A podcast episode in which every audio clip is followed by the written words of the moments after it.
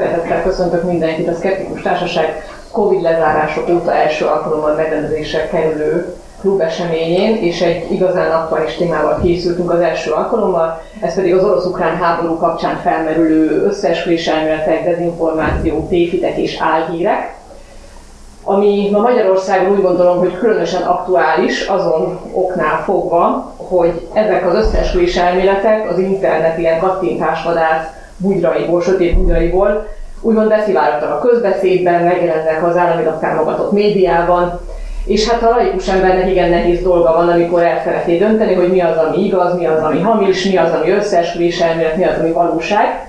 Szerencsére ebben a döntésben segítenek nekünk olyan szakértők, akik ismerik ezt a területet, és meg egy ilyen szakértőt hívtunk meg nektek, hogy segítsen nekünk eligazodni, ő pedig Rácz András. Fogadjátok őt szeretettel. Köszönöm szépen, sziasztok! Köszönöm szépen a meghívást és, és, és a felvezetést is. Ugye mindig, amikor egy háború kapcsán beszélünk álhírekről, vagy a mostani ukrajnai háború kapcsán beszélünk álhírekről, mitoszokról, eh, akkor azt azért látni kell, hogy ez önmagában nem különösebben új. Tehát, hogy álhírek azóta vannak háborúk kapcsán, amióta az emberiség háborúzik. Ez a háborúval egyidős, hogy törekszik, törekednek a harcolófelek arra, hogy megtévesszék a másik oldalt, félrevezessék, és nem csak a másik oldalt katonai értelemben, hanem a másik oldalt támogatóit is. Tehát önmagában abban, hogy álhírek vannak egy háború kapcsán, ez különösebben nem új. Itt az ukrajnai háború azért egy picit, picit speciális ilyen szempontból, mert egyrészt valójában már 8 éve tart, Kettő, itt van a szomszédunkban, és azzal együtt, hogy itt van a szomszédunkban és 8 éve tart, meglepően keveset tudunk az egészről. Ukrajnáról is, meg a háborúról is. És így, hogy nem nagyon van róla háttértudásunk, ez a háttértudás hiánya, ez eredményez egy olyan vákumot, amit az álhírek könnyebben tudnak kitölteni, a mítoszok könnyebben tudnak kitölteni, mintha valami olyan témáról lenne szó, amit mindenki ismer, amire mindenkinek vannak ismeretei, tehát ott az álhíreknek, vagy pontosabban az álhírek terjesztőinek sokkal nehezebb dolga lenne. Most nyilván azt nem, arra nem lehet vállalkozni, hogy a háború kapcsán az összes álhírt áttekintsük, minden ilyen mitoszon végigmenjünk, mert egyrészt nincs annyi idő, kettő pszichésen sem könnyű épségben átvészelni, ha az ember így taxatíve végigmegy mindenen, de hát azért néhány ilyen bemutató példát talán, talán sikerül hozni. Most mielőtt belemennénk, egy kötelező ilyen disclaimer, ezt mindig muszáj elmondani, tehát minden, amit itt mondok, az saját és kizárólag a személyes magánvéleményem, tehát nem tekinthető semmiféle hivatalos vagy intézményi álláspontnak. Ez bután hangzik, de, de sajnos muszáj elmondani. És hát akkor nézzük meg, hogy ez a háború, ez tulajdonképpen miért tört ki. A háborút, ugye ez nagy, nagy divatos álhír, hogy az a háborút az amerikaiak robbantották ki, az amerikaiak érdeke e, az egész háború, az Egyesült Államok áll mögötte, és Ukrajna ebben nem is önálló szereplő. Na most ezek van egy másik álhír is, ami azt mondja, hogy az Egyesült Államok már óriási termőföldeket vásárolt fel Ukrajnában, már az ukrán gazdaság jelentős része amerikai kézben van, és akkor elkezdjük érzékelni, hogy a kettő között már most van egy ellentmondás, ugye? Hiszen ha az ukrán gazdaság jelentős része amerikai kézben van, vagy termőföldek, tegyük hozzá, nincs, de ha igaz lenne az egyik álhír, akkor a másik nem lehetne igaz. Hiszen ugye, ha vannak jelentős eszetjeim egy országban, akkor nem provokálok ki egy olyan háborút, hogy Oroszország lerohanja ezt az országot és kinullázza az eszetjeimet. Ez egy ilyen szép klasszikus ellentmondás. A másik ilyen szép klasszikus ellentmondás, és tényleg tax, tehát taxatíven nem lehet felsorolni az összes álhírt, néhányat föl lehet sorolni.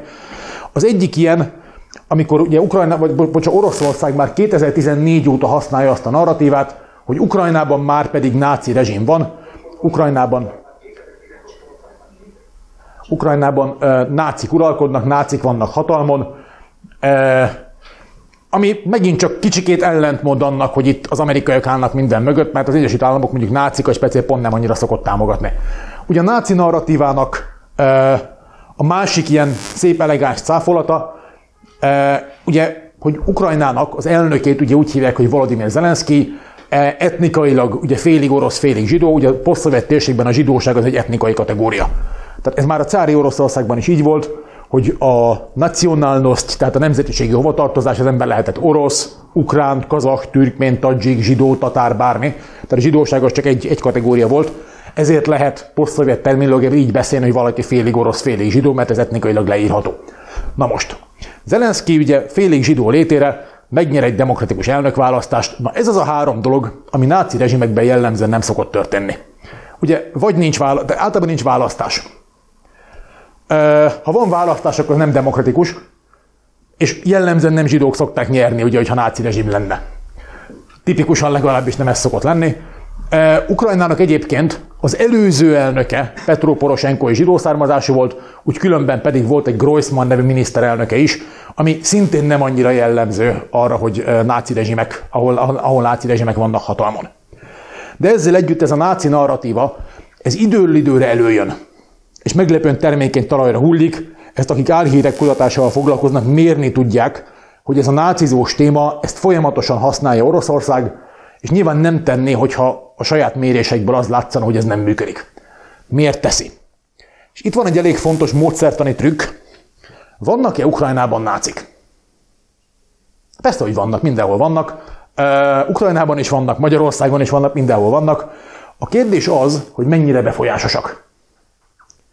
És az ukrán esetben azért tud ez a náci narratíva hatékony lenni, mert amikor lezajlik a második Majdan, az Euromajdannak nevezett forradalom, ami ugye 2014. februárjában eredményez egy hatalomváltást, ott akkor, miután Viktor Janukovics ukrán bar, orosz barát elnököt elzavarják, ott egy átmeneti kormány kerül a hatalomra, egy olyan átmeneti kormány, ami gyakorlatilag a forradalomban az utcán harcoló tömegekből nő ki. Ugye a Majdan forradalom az utcai tiltakozások része, az 2013 késő őszén kezdődött, és 13 decemberének végétől, 14 januárjától vált egyre radikálisabbá.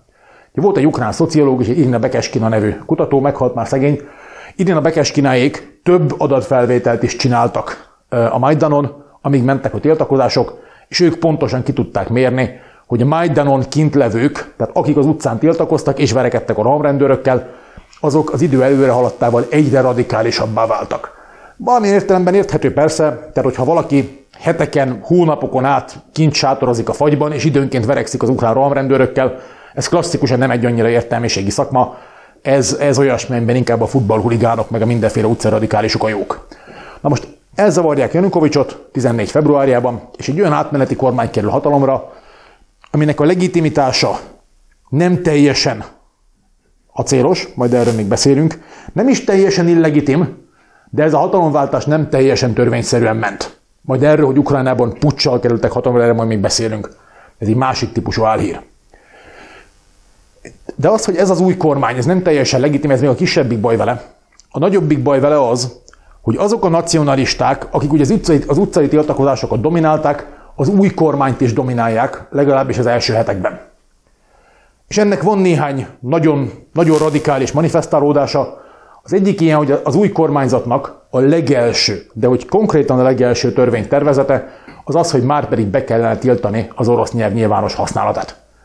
Ez ugye egy remek ötlet egy olyan országban, ahol a lakosságban több mint 10 millió ember van, akinek orosz az anyanyelve. Most ez az álhír, hogy Ukrajnában elnyomják az orosz nyelvűeket, ez, ez, ez, ez, a 14-es hatalomváltás óta jelen van, azzal együtt is, hogy ez a törvényjavaslat egyébként soha nem emelkedett jogerőre. Mert ugyan a radikálisok benyújtották a radában a parlamentben, de ugye Alexander Turcsinov házelnök és egyben ugye ideiglenes elnök volt annyira józan, hogy ezt nem ratifikálta. Tehát valójában ez az orosz nyelv betiltására irányuló javaslat ebből sosem lett törvény. De ezzel együtt már maga a tény, hogy benyújtásra került egy ilyen javaslat, á, már ez a tény, ez elég muníciót biztosított az orosz álhíraparátus számára, hogy ezt megerősítsék ezt a narratívát, felhangosítsák ezt a narratívát, és egész ország, Oroszországot és az Ukrajnához tartozó Krímfélszigetet is telekürtöljék azzal, hogy itt most egy olyan rezsim kerül hatalomra, ami be akarja tiltani az orosz nyelv használatát. Valójában nem kerül sor az orosz nyelv használatának betiltására, de az, hogy valójában ezt a törvényt nem ratifikálták, tehát nem emelkedett jogerőre, ez már elveszett az információs zajban. Tehát itt ez egy arra volt egy jó példa, hogy amikor Eleve van egy komoly aggodalom a társadalom jelentős részében, hiszen éppen lezajlott egy nem teljesen törvényes hatalomváltás, egy ilyen felfokozott helyzetben az álhírek is termékenyebb talajra hullanak. Tehát um, az, hogy egy álhír mennyire tud hatékony lenni, ez, nyilv, ez függ az adott társadalom belső viszonyaitól is. Azok ott éppen elég turbulens belső viszonyok voltak, ezek az álhírek ott amiatt termékeny talajra tudtak hullani. Na most ez a náci narratíva, ez azért is tudott hatékony lenni, mert ebben a néhány hónapban, 14 februárjától 14 május végéig. Ugye 14 május 25-én az ukrán lakosság demokratikusan megválasztotta elnöknek Petro Poroshenkót. Ez volt Ukrajna történetének legdemokratikusabb elnökválasztása. Tehát 14 május 25-től újra van teljesen legitim ukrán vezetés. De 14 februárjától májusig az egy ilyen eléggé exlex állapot volt, amit eléggé a radikálisok domináltak, nem csak Kievben, de vidéken is. És voltak esetek etnikai alapú erőszakra, ebből a legeklatánsabb az ugye az úgynevezett odesszai vérengzés volt. Ez 2014. május másodika. Odessa, ugye a Fekete-tengeri kikötőváros, indul egy orosz barát tüntetés, szerveződik ellen egy ukrán barát tüntetés, a két tüntetőtől meg egymásnak megy, az orosz barát tüntetőket beszorították a szakszervezeti székházba, az épület lángot fogott, máig nem tudni, hogy hányan haltak meg. Kivizsgálva sincsen rendesen egyébként. Odessa egyedi eset volt, tehát nem történt, ez nem ismétlődött meg szerencsére, de egyszer megtörtént. És az, hogy egyszer megtörtént, ez aztán lehetőséget adott egy újabb álhír csoport elterjedésére vagy elterjesztésére, arra, hogy hamis extrapolációval egyetlen egyedi eset alapján úgy lehetett tenni, mintha ez egy egyedi eset, ez jellemezné az egész ukrán rendszert, mintha egész Ukrajna rendszeresen így működne, miközben hát idézőjelben csak egy, egy ilyen nagyon súlyos atrocitás történt.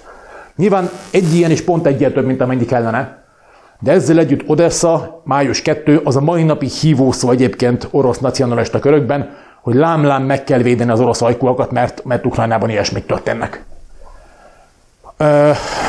Az odesszai narratíva életben tartása, vagy Odessa, mint, mint demonstratív példa életben tartása, az ténylegesen a mai napig hívószó.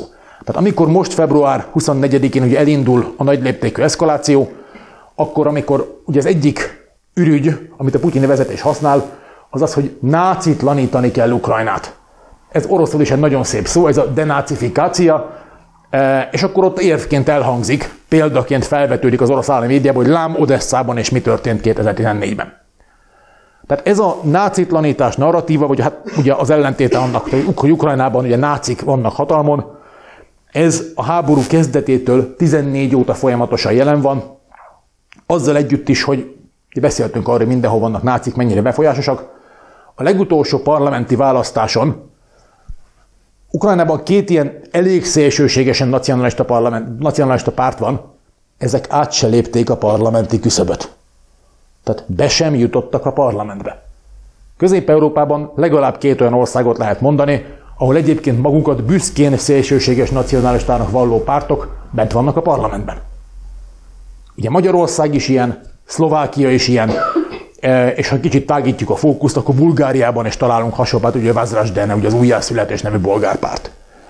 Tehát az, hogy Ukrajnában vannak nácik, ez egy annyira erős narratíva, hogy el tudja fedni azt a tényt, hogy ezek a nácik valójában mostanra egyáltalán nem befolyásosak. Tehát eltelt 8 év, egy forradalmi helyzetben, vagy egy rögtön forradalom utáni helyzetben a radikális szélsőjobb, általában a militáns radikálisok, azok nyilván hatékonyak, mert ők tudnak az utcán verekedni. Eltelt 8 év, de ez a narratíva a mai napig elég erős tud lenni, és, és a mai napig mobilizáló hatással van, illetve volt az orosz társadalom egy részére. Tehát ez a náci történet, az egész tágabb náci narratíva, ez egy ilyen meghatározó álhír. Az álhír igazán akkor hatékony, ha valami minimális valóság alapja van. Tehát a gyíkemberezés ezért egy gyenge dolog, mert épesző ember még remélhetőleg gyíkembert nem látott, arra, hogy nácit látott erre, azért nagyobbak az esélyek. Ugye másik nagy kedvenc, ugye Ukrajnában vannak olyan katonai alakulatok, amelyek a megalakulásuk környékén, ugye az Azov ezredről beszélünk, nácikhoz hasonló szimbólumot használtak. Ugye Wolfs Angel nevű náci szimbólum. Az Azov, amikor megalakul, itt 14-ben a forradalom során szerveződő miliciákból alakul egy állandó alakulat, akkor egy ilyen szélsőséges jelképet választ magának, és az Azov ténylegesen a forradalom során ott azért lehet látni náci jelképeket, többfélét is, klasszikus náci Németország náci jelképeket is, ukrán radikális nacionalista jelképeket is. És az Azov egyébként, mint alakulat, ezután nagyon komoly szerepet játszik abban, hogy Oroszország 14 nyarán nem tudja a szeparatizmus túlságosan kiterjeszteni Kelet-Ukrajnából, Ugye ez az a 14 nyara az a pillanat, amikor Ukrajnának alig van működőképes hadserege, ugye papíron a haderő létszáma 110 ezer fő körül van, valójában talán 8 ezer volt ebből hadrafogható. Tehát Ukrajna katonailag kritikusan gyenge, és a kelet-ukrajnából elinduló orosz barát szeparatizmus nem a reguláris haderő állítja meg, hanem a mindenféle önkéntesekből összerántott zászlóaljak, önkéntes alakulatok, alacsony harcértékkel, gyenge fegyverzettel, de nagyon magas morállal. Tehát ezek, köz, ezek az alakulatok borzasztó veszteségek árán, de egyébként komoly szerepet játszanak abban, hogy az orosz barát szeparatizmus nem tud elterjedni Kelet-Ukrajnából. Az Azov ekkoriban önkéntes zászlóajként az egyik ilyen alakulat. Sok van. 40 valamennyi önkéntes zászlóaj van egy időben. És aztán az Azov, miután sikerül stabilizálni a frontvonalat, létezik továbbra is, és ugye betagozzák minden önkéntes zászlóaljat, betagoznak az ukránok a reguláris, vagy a reguláris haderőkötelékébe, vagy pedig a belügyminisztérium alárendeltségébe, tehát vagy, vagy, vagy, vagy hadseregbeli egység lesz belőlük, vagy belügyi egység, de az, hogy ilyen szabadon grasszáló milíciák vannak szerte az országban, ez 2016-ra nagyjából megszűnt. Kétségtelen az első néhány évben voltak. Tehát elég lassan ment ez a, ez a betagozódás, de hát ezzel együtt azért legalább hat éve ez, ez már szervezetszerűen is működik. De az Azov, mint alakulat, megőrizte ezt a, a régi szimbolikát legalábbis egy darabig, és hát ugye egyes egyéni katonáknak hajlamos, tehát néha volt, hogy olyan tetoválása volt, ami, ami tényleg náci szimbólum volt, vagy dupla villám, vagy ilyenek, és az Azov létéből, vagy az Azov léte, az táptalajul szolgált annak a narratívának, hogy lám-lám Ukrajnában nácik vannak, és náci hadsereg is, hiszen van egy ilyen alakulat. Hogy hívják ezt a módszert? Érvelési hiba egyébként. Ugye ez a hamis általánosítás. Amikor egy konkrét példából, vagy hamis extrapoláció, amikor egy konkrét példából próbálok úgy tenni, mintha az egész haderő, az egész ukrán hadsereg olyan lenne. Fun fact, mekkora az Azov? Mit tippelünk? Fénykorában mekkora volt? Zászlóajból upgrade-elték ezreddé. Körülbelül. Pár ezer. Két-három ezer. Zászlóaj korábban nagyjából 800 fős volt. Egy két-három ezer fős alakulat egy olyan ukrán haderőben, aminek 250 ezer fő volt a létszáma. És mindezt egy 40 milliós országban. És ezzel együtt az Azov, mint példa, az egészen sikeres volt abban, hogy el lehesse hitetni nagyon sok emberrel, hogy mivel van egy náci, náci múltal rendelkező, vagy nácinak tűnő múltal rendelkező alakulat, ezért aztán az egész ország és az egész hadsereg nácikból áll tökéletesen működött, működik tulajdonképpen a mai napig is.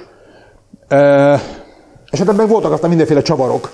Tehát ugye az Azov katonái meghatározó szerepet játszottak Mariupolnál, ugye az Azovstal üzemvédelmében. Ekkor már az Azov akkor egy gyakorlatilag elit alakulat volt, lecserélték a szimbólumot, minden ilyesmi, de az orosz állami médiában folyamatosan tolták azokat a narratívákat, hogy itt az Azovstal üzemben nácik tartanak túlszul civileket. Egészen zseniális volt, hogy rengeteg Mariupoli civil, mikor az oroszok elkezdték szétlőni a várost, ugye hol tudtak menedéket keresni, le kell bújni a föld alá, el kell menni a pincébe. Az Azovstal üzem az egy komplet városrész volt. Irodatlan méretű, tényleg egy igazi szovjet gyár, ugye ez a holdról is látszik. És az Azovstal alatt óriási pincerendszer volt, ezt eleve így építették. Nagyon sok szovjet gyárat úgy építettek, hogy már eleve az építés során először a bunkerrendszert építették meg alatta, és utána tették rá a gyárat. Az Azovsztál is ilyen volt. És a helyi polgári lakosság ebben a pincerrendszerben próbált menedéket keresni, mert tényleg 7-8 emelet mélyen voltak a föld alatt, az ugye egész sok bombázást kibír. És hát akkor nyilván a védők is ezt a pincerrendszert használták. Az orosz állami média ebből a korábbi náci narratívából kiindulva zöggenőmentesen tolta azt a sztorit, hogy ott ott a civilek azok nem menedéket próbálnak keresni, hanem hogy ők túszok.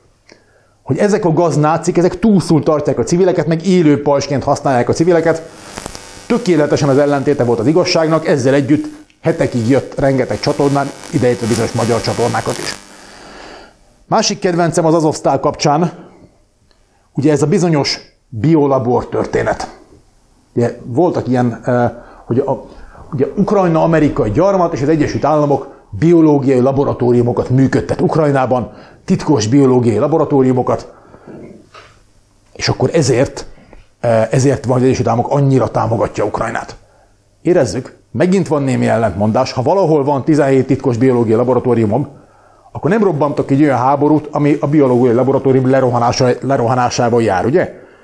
Tehát vagy biolaboratórium vannak valahol, nagyon titkosak, vagy olyan háborút csinálok, hogy magamra rántam az orosz medvét, és akkor a biológiai laboratóriumban majd történik valami. Tehát a kettő együtt nem nagyon megy, az álhírek terjesztét egyáltalán nem zavarta. Vannak biológiai laboratóriumok Ukrajnában? Mit tippelünk? Persze, vannak hát. Vannak olyan biológiai laboratóriumok, amik amerikai pénzt kapnak? Persze, hogy vannak. Miért? Egyrészt, mert a tudomány nemzetközi egyesült, az Egyesült Államok a világ legnagyobb tudomány ö, támogató donorja. Másrészt, ugye a Szovjetuniónak nagyon-nagyon fejlett biológia és vegyi fegyverprogramja volt. És amikor szétesett a Szovjetunió, akkor ez egy nagyon komoly kérdés volt, hogy mi fog történni ezekkel a laborokkal, mi fog történni az ott dolgozó tudósokkal, mi fog történni az ott tárolt anyagokkal. Évtizedeken át, leginkább Oroszországban, de posztszovjet perifériákon máshol is, ezeknek a laboroknak, ennek a tudáskincsnek a fokozatos konverziója zajlott polgári használatra, és hát sok olyan laboratórium volt, és nagyon sok olyan tudós, akinek évekig az amerikaiak adtak fizetést a szovjet felbomlás után. Miért? Hogy ne fogadják el más országok ajánlatait. Ugye? Mert senkinek nem lett volna jó, hogyha a szovjet biológiai program tudósai elmennek dolgozni mondjuk Iránba, vagy Pakisztánba, vagy mondjuk a vidám Észak-Koreába. Tehát ennek a történetnek van egy ilyen kiinduló gyöker, hogy igen, tényleg voltak olyan biológiai laboratóriumok, meg vegyi laboratóriumok is, amelyekbe a hidegháború vége után került amerikai pénz is, pont azért, hogy az egész tudáskincs az, az ne kerüljön rossz kézbe. Ezeknek a laboroknak a konverziója hosszú évekkel ezelőtt lezajlott.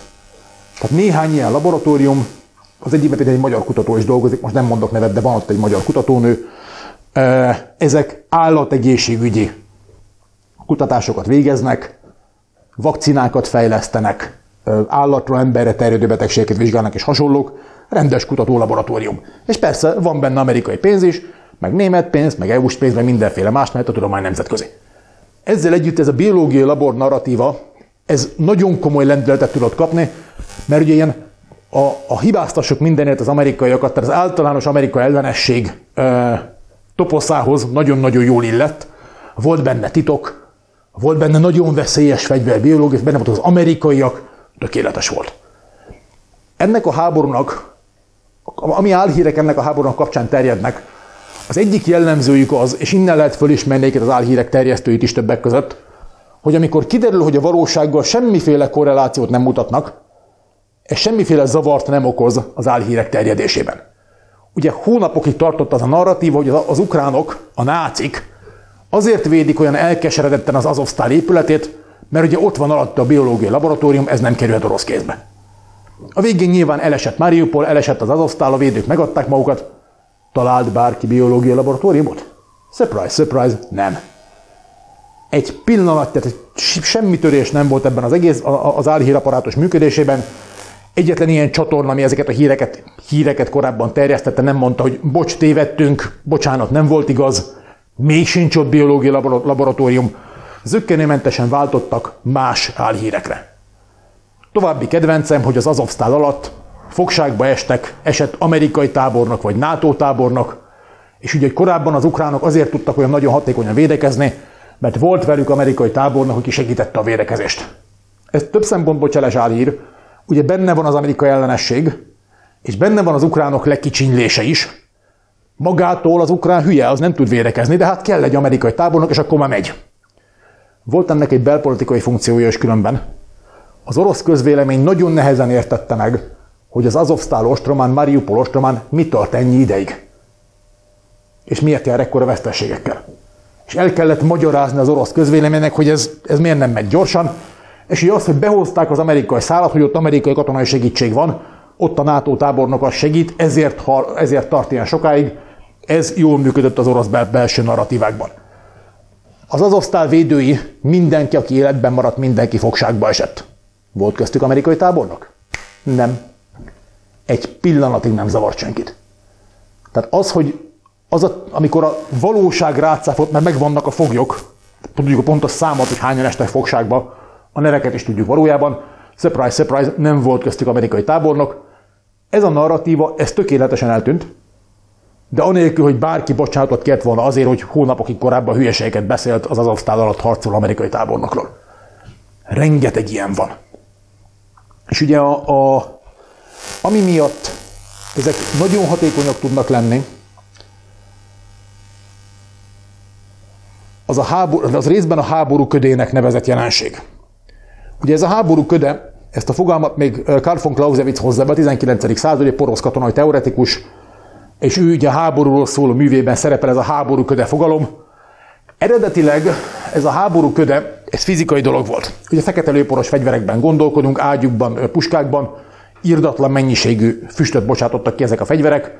Hátul a parancsnok, aki valami dombon állt a csatatér mögött, általában fogalma nem volt, hogy mi történik, mert ilyen sűrű fekete füst borította a csatateret. Clausewitz ezt a fekete füstöt, ezt a háború ködét tette át átvitt értelembe. Ma már a háború köde az azt jelenti, vagy azt is jelenti, hogy aki nyilvános forrásokból tájékozódik, otthon ül a gépe előtt, tévét néz ilyenek, az az aktuális harci cselekményekről nem nagyon tud teljesen pontosan, teljesen valós időben képben lenni.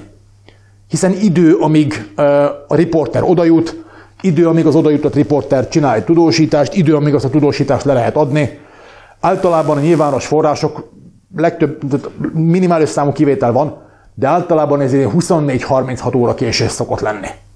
Nem mindig, tehát vannak esetek, amikor gyakorlatilag valós időben zajlik, ugye november 11-e volt, amikor az oroszok kivonultak Hersonból, bementek az ukrán erők Hersonba, és a Twitter tele lett olyan videókkal, hogy ott a lakosság ölelgeti, csókolgatja az ukrán katonákat teljesen real time.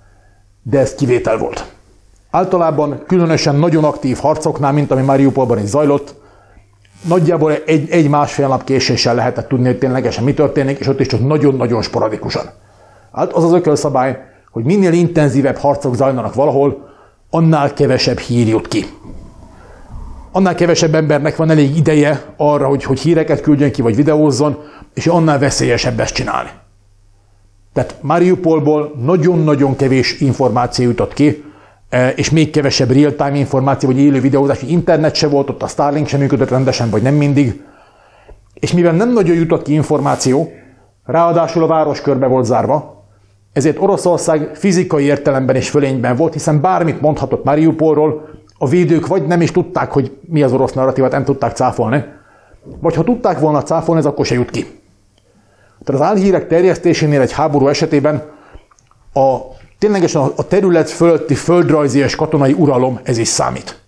Tehát amikor Oroszország bekerítette Mariupolt, ott gyakorlatilag teljes információ zárlat, zárlatot értek el, ugye elfoglalták az adótornyokat, elvágták az internetkábeleket, ilyenek. Néhány műholdas telefon volt a városban, ezek néha-néha működtek, ezeken néha-néha kijutott valamennyi információ, de ehhez képest a teljes orosz állami média írdatlan információs ösztüzet zúdított Mariupolra és Mariupol, Mariupolról nehéz a külvilágra. Tehát mennyiségileg is nagyon nehéz volt ellensúlyozni az orosz narratívákat. Tehát egy, egy háborúban tudnak előállni ilyen helyzetek. A, még néhány tényleg ilyen háború specifikus álhír, vagy háború specifikus sajátosság, ha úgy tetszik,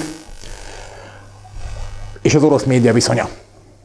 Tehát, hogy milyen, honnan jönnek, honnan jönnek hírek. Általában hadban álló országok a legritkább esetben tájékoztattak teljes objektivitással. Miért? Hát mert miért tennék? Hát az információs hadviselés az a hadviselés integráns része. Tehát hadban álló országok esetében teljesen téves elvárás azt várni, hogy akkor ők majd mindenre, részletes, mindenre kiterjedő részletes objektív tájékoztatást adnak. Nem fogják megtenni, mert a katonai érdekükkel sok esetben ellentétes. Oroszországra is igaz, Ukrajnára is igaz. Ugye az ukrán eset specifikum egyébként, hogy Ukrajnában ugye február 25-e óta hadi állapot van, és hadi állapotban mindig erősebb kontroll érvényes a tömegtájékoztatás fölött. Ugye Ukrajnában évek óta korlátozzák az orosz barát oligarchák kezében levő médiacsatornák működését, február 25-től kezdve pedig fokozatosan betiltották ezeket. Mert háború esetén az információs tér fölötti kontroll is erősebb, ezt lehet szeretni, lehet nem szeretni, de minden háborúzó ország általában ezt csinálja, ha egy pici esze van. Oroszország formálisan nincs háborúban. Ugye formálisan csak különleges katonai művelet van. Ezzel együtt viszont az orosz média fölött eleve sokkal erősebb kontroll érvényesült, mint az ukrán média fölött. És különösen igaz ez azokra a csatornákra, amelyeken keresztül Oroszország a külvilággal kommunikál. És itt most behozok még, amit a legelején mondtam, hogy az ismeret hiány az hatékonyabbá teheti, vagy segítheti az álhírek terjedését. Amikor orosz média csatornákról beszélünk, mi a nyugati irányba, vagy Nyugat-Európa felé, vagy a világ felé működő legfontosabb orosz média csatornák? Tudjuk-e? Hát van a Sputnik, meg van ugye az RT. Korábban Russia Today, de ugye átnevezték RT-re, hogy ne legyen annyira evidens, hogy az R az Oroszország. És engem egyébként őszintén meg szokott lepni, hogy a magyar médiában is sokszor hivatkoznak ugye a Sputnikra, mint hírforrásra. Miért lep ez engem meg? És itt jön be az ismeret hiány. Mi a Sputnik? Mit jelent a szó, azt tudjuk? Utitársat jelent oroszul, de hát ugye az első felküldött szovjet műhold, az is a Sputnik névre hallgatott, a földbolygó utitársa, vidáman keringett, és annyit tudok mondani, bip-bip, de ezzel együtt is sokkal több volt, mint amire az emberiség korábban bármikor képes volt. Ugye tehát a Sputnik az egyik ilyen tévécsatorna neve. Na most a Sputnik az egy Rassia Szivodnya nevű média konglomerátumhoz tartozik. A Rassia Szivodnya konglomerátumot 2013. december 9-én hozta létre Vladimir Putyin egy elnöki rendelettel. Ez az elnöki rendelet nyilvános, le lehet tölteni a Kreml honlapjáról. Ennek az elnöki rendeletnek a 4 per A pontja, második oldal lap teteje, tényleg, az kimondja, hogy mi ennek a média ügynökségnek a feladata. Szövegszerűen úgy, úgy hangzik, hogy a Rassia Szivodnya ügynökség feladata az Oroszországi Föderáció állami politikájának képviselte külföldön. Értjük? Ez nem hírügynökség. A saját alapító okiratában van benne, hogy ennek a feladata nem az objektív tájékoztatás, hanem valami egészen más. De ugye ezt nagyon kevesen tudják, mert ehhez ilyen beborult oroszosnak kell lenni, hogy az ember elnöki rendeleteket olvasgassa, meg ezeket megtalálja. Én őszintén nem értem, hogy 2013 óta azért eltelt mennyi? 9 év. És még mindig van, aki úgy tekint a Sputnikra, mintha ez hírügynökség lenne. Egészen döbbenetes. Ugye ez az ismeret hiány. Nem gondolom azt, hogy mindenki, aki Sputnikot idéz, az orosz információs ügynök lenne. Oroszország nagyon szeretné, ha mindenki ilyen orosz információs ügynök lenne, de ennyi pénzük azért nekik sincs. Szerintem egy csomó ember azért idéz Sputnikot, vagy azért hivatkozik a Sputnikra, mert azt hiszi, hogy ez egy hírcsatorna. Pedig ez nem az. A saját alapító okirata mondja ki, hogy nem az. Ugye másik ilyen orosz csatorna, az RT, az formálisan nem ennek a Rassia Szivodnya konglomerátumnak a része, de a kettőnek a vezérigazgatója az közös. Egy Margarita Simonyan nevű nő áll mind a Rassia Szivodnya, mind az RT élén. A másik ilyen kedvencem szintén magyar média, rengetegen hivatkoznak a Ria Novosti ügynökségre is. Ez a Ria Novosti, ez ugyanennek a Rassia Szivodnya konglomerátumnak a része. Ebbe beletartozik a Sputnik, a Ria Novosti, az Ukraina.ru, meg néhány kisebb csatorna. Tehát amikor valaki Ria Novostit olvas, ami fénykorában szov, szovjet meg poszt-szovjet mérve egy komolyan vehető hírügynökség volt, mai napig rengeteg hírt e, tolnak ki, tudósítói hálózat van minden eset, ez, ez egy komoly nagy cég, csak a feladata nem az objektív tájékoztatás. Tehát amikor Ria Novostit olvasunk, akkor ott kell, hogy kattogjon a fejünkben, hogy ez, ez, ennek nem az a célja, hogy a valóságot objektíven mutassa be, vagy pártatlanul mutassa be, hanem, mint az alapító okirat kimondja, az Oroszországi Föderáció érdekének megfelelően. De az, hogy ezt borzasztó kevesen tudják, vagy ha tudják, akkor nem foglalkoznak, ezt én nem tudom megfejteni, van még kávémes csodálatos. Amikor ilyen szintű ismerethiány van, akár egy háborúban álló országról is, ott természetesen könnyebb álhíreket terjeszteni. Mert aki ezeket nem tudja, az hajlamos elhinni azt, amit a Sputnik mond, vagy amit a Rianovosztyi mond. És az ismerethiány, mint ilyen leitmotiv vonalán tovább menve, azért is tudnak nagyon termékeny talajra hullani az álhírek, mert a háború előtt alig tudtunk valamit Ukrajnáról, és azóta sem tudunk sokkal többet. Tehát voltak ilyen remek kutatások, hogy e, mi jut eszébe az átlag magyar polgárnak Ukrajnáról. Na mit tippeltek? Bűnözés egy, Korrupció. Hát a maffia, az ukrán maffia, ez volt a hívószó. Meg a tájékozottabbaknak a vodka is. De körülbelül ennyi volt, amit Ukrajnáról tudtunk. Tehát ez a mondj egy híres ukránt, ott az idősebbek, azok ott a szovjet foci válogatottból egy-két embert fel tudtak sorolni, de nagyjából ez volt a maximum. Aki pedig tájékozottabbnak mondta magát, az néha bemondta Hruscsovot, mert ugye róla hajlamosak mondjuk azt gondolni, ukrán volt, pedig nem, Khrushchev orosz volt, csak Ukrajnában nőtt föl. Mindegy, részlet. De mivel alig tudtunk valamit Ukrajnáról, ezért nagyon könnyű volt Oroszországnak 2014-től, sőt igazán már 13-tól kezdve elkezdeni elárasztani médiateret Ukrajnáról szóló álhírekkel, hazugságokkal, mert nem volt meg az a ténybeli tudás, ami ezt ellensúlyozta volna. Nagy kedvencem a Krím. Ugye az az orosz narratív, hogy a Krím félsziget mindig is Oroszország része volt. Na, Mióta volt Oroszország része? Tudjuk-e? 1789. Ott valahol, igen. A 18. század végétől. Ugye? Tehát a mindig is, az már önmagában rövidül, maximum 250-300 évre. Ami tekintve, hogy a Krim már az ókori Görögország idején is voltak ott görög telepek, meg aztán az aranyhordához tartozott, az ottomán birodalomhoz tartozott. Tehát ez, hogy mindig is Oroszország része volt, ez nettó nem igaz. De nem voltunk fedel. Ki az, aki tudta a Krim történelmét? Én sem tudtam. Az ember nyilván valami dereng, de addig, amíg egy támadó ország nem kezdi el a másik oldal hiányos történeti, történelmi ismereteit operacionalizálni, tehát építeni erre az ismerethiányra, addig ugye nem nagyon van arra motiváció, ezt az ismerethiányt pótolt, hogy, hogy, hogy betöltsd ezt a vákumot, hogy elkezd megtanulni mondjuk a célország nyelvét, és a célország nyelvét, történelmét, hagyományait. Ez a Krim mindig is Oroszország része, ez egy egészen fantasztikus álhír volt 2014-ben, és a másik ilyen álhír, ami tényleg szintén pusztító hatást tudott gyakorolni, az ugye a krími népszavazás mítosza volt. Ugye Oroszország arra hivatkozva annektálja a krímet, tör, teljesen törvénytelen, de orosz jogrend szerint arra hivatkozva annektálja a krímet, hogy a Krímfélsziget lakossága népszavazáson döntött úgy, hogy az Oroszországi Föderációhoz akar tartozni. Mit tudunk erről a népszavazásról? olyan válasz, hogy... Nem, hogy, hogy nem. nem úgy hangzottak a kérdések, hogy Ukrajnához szeretnél tartozni Magyarországhoz. Bizony. Ugye eleve a népszavazás, ugye eredetet, ugye február végén kerül orosz megszállás alá a félsziget, eredetileg májusra tervezték a népszavazást. Aztán ezt előre hozták áprilisra, aztán előre hozták márciusra.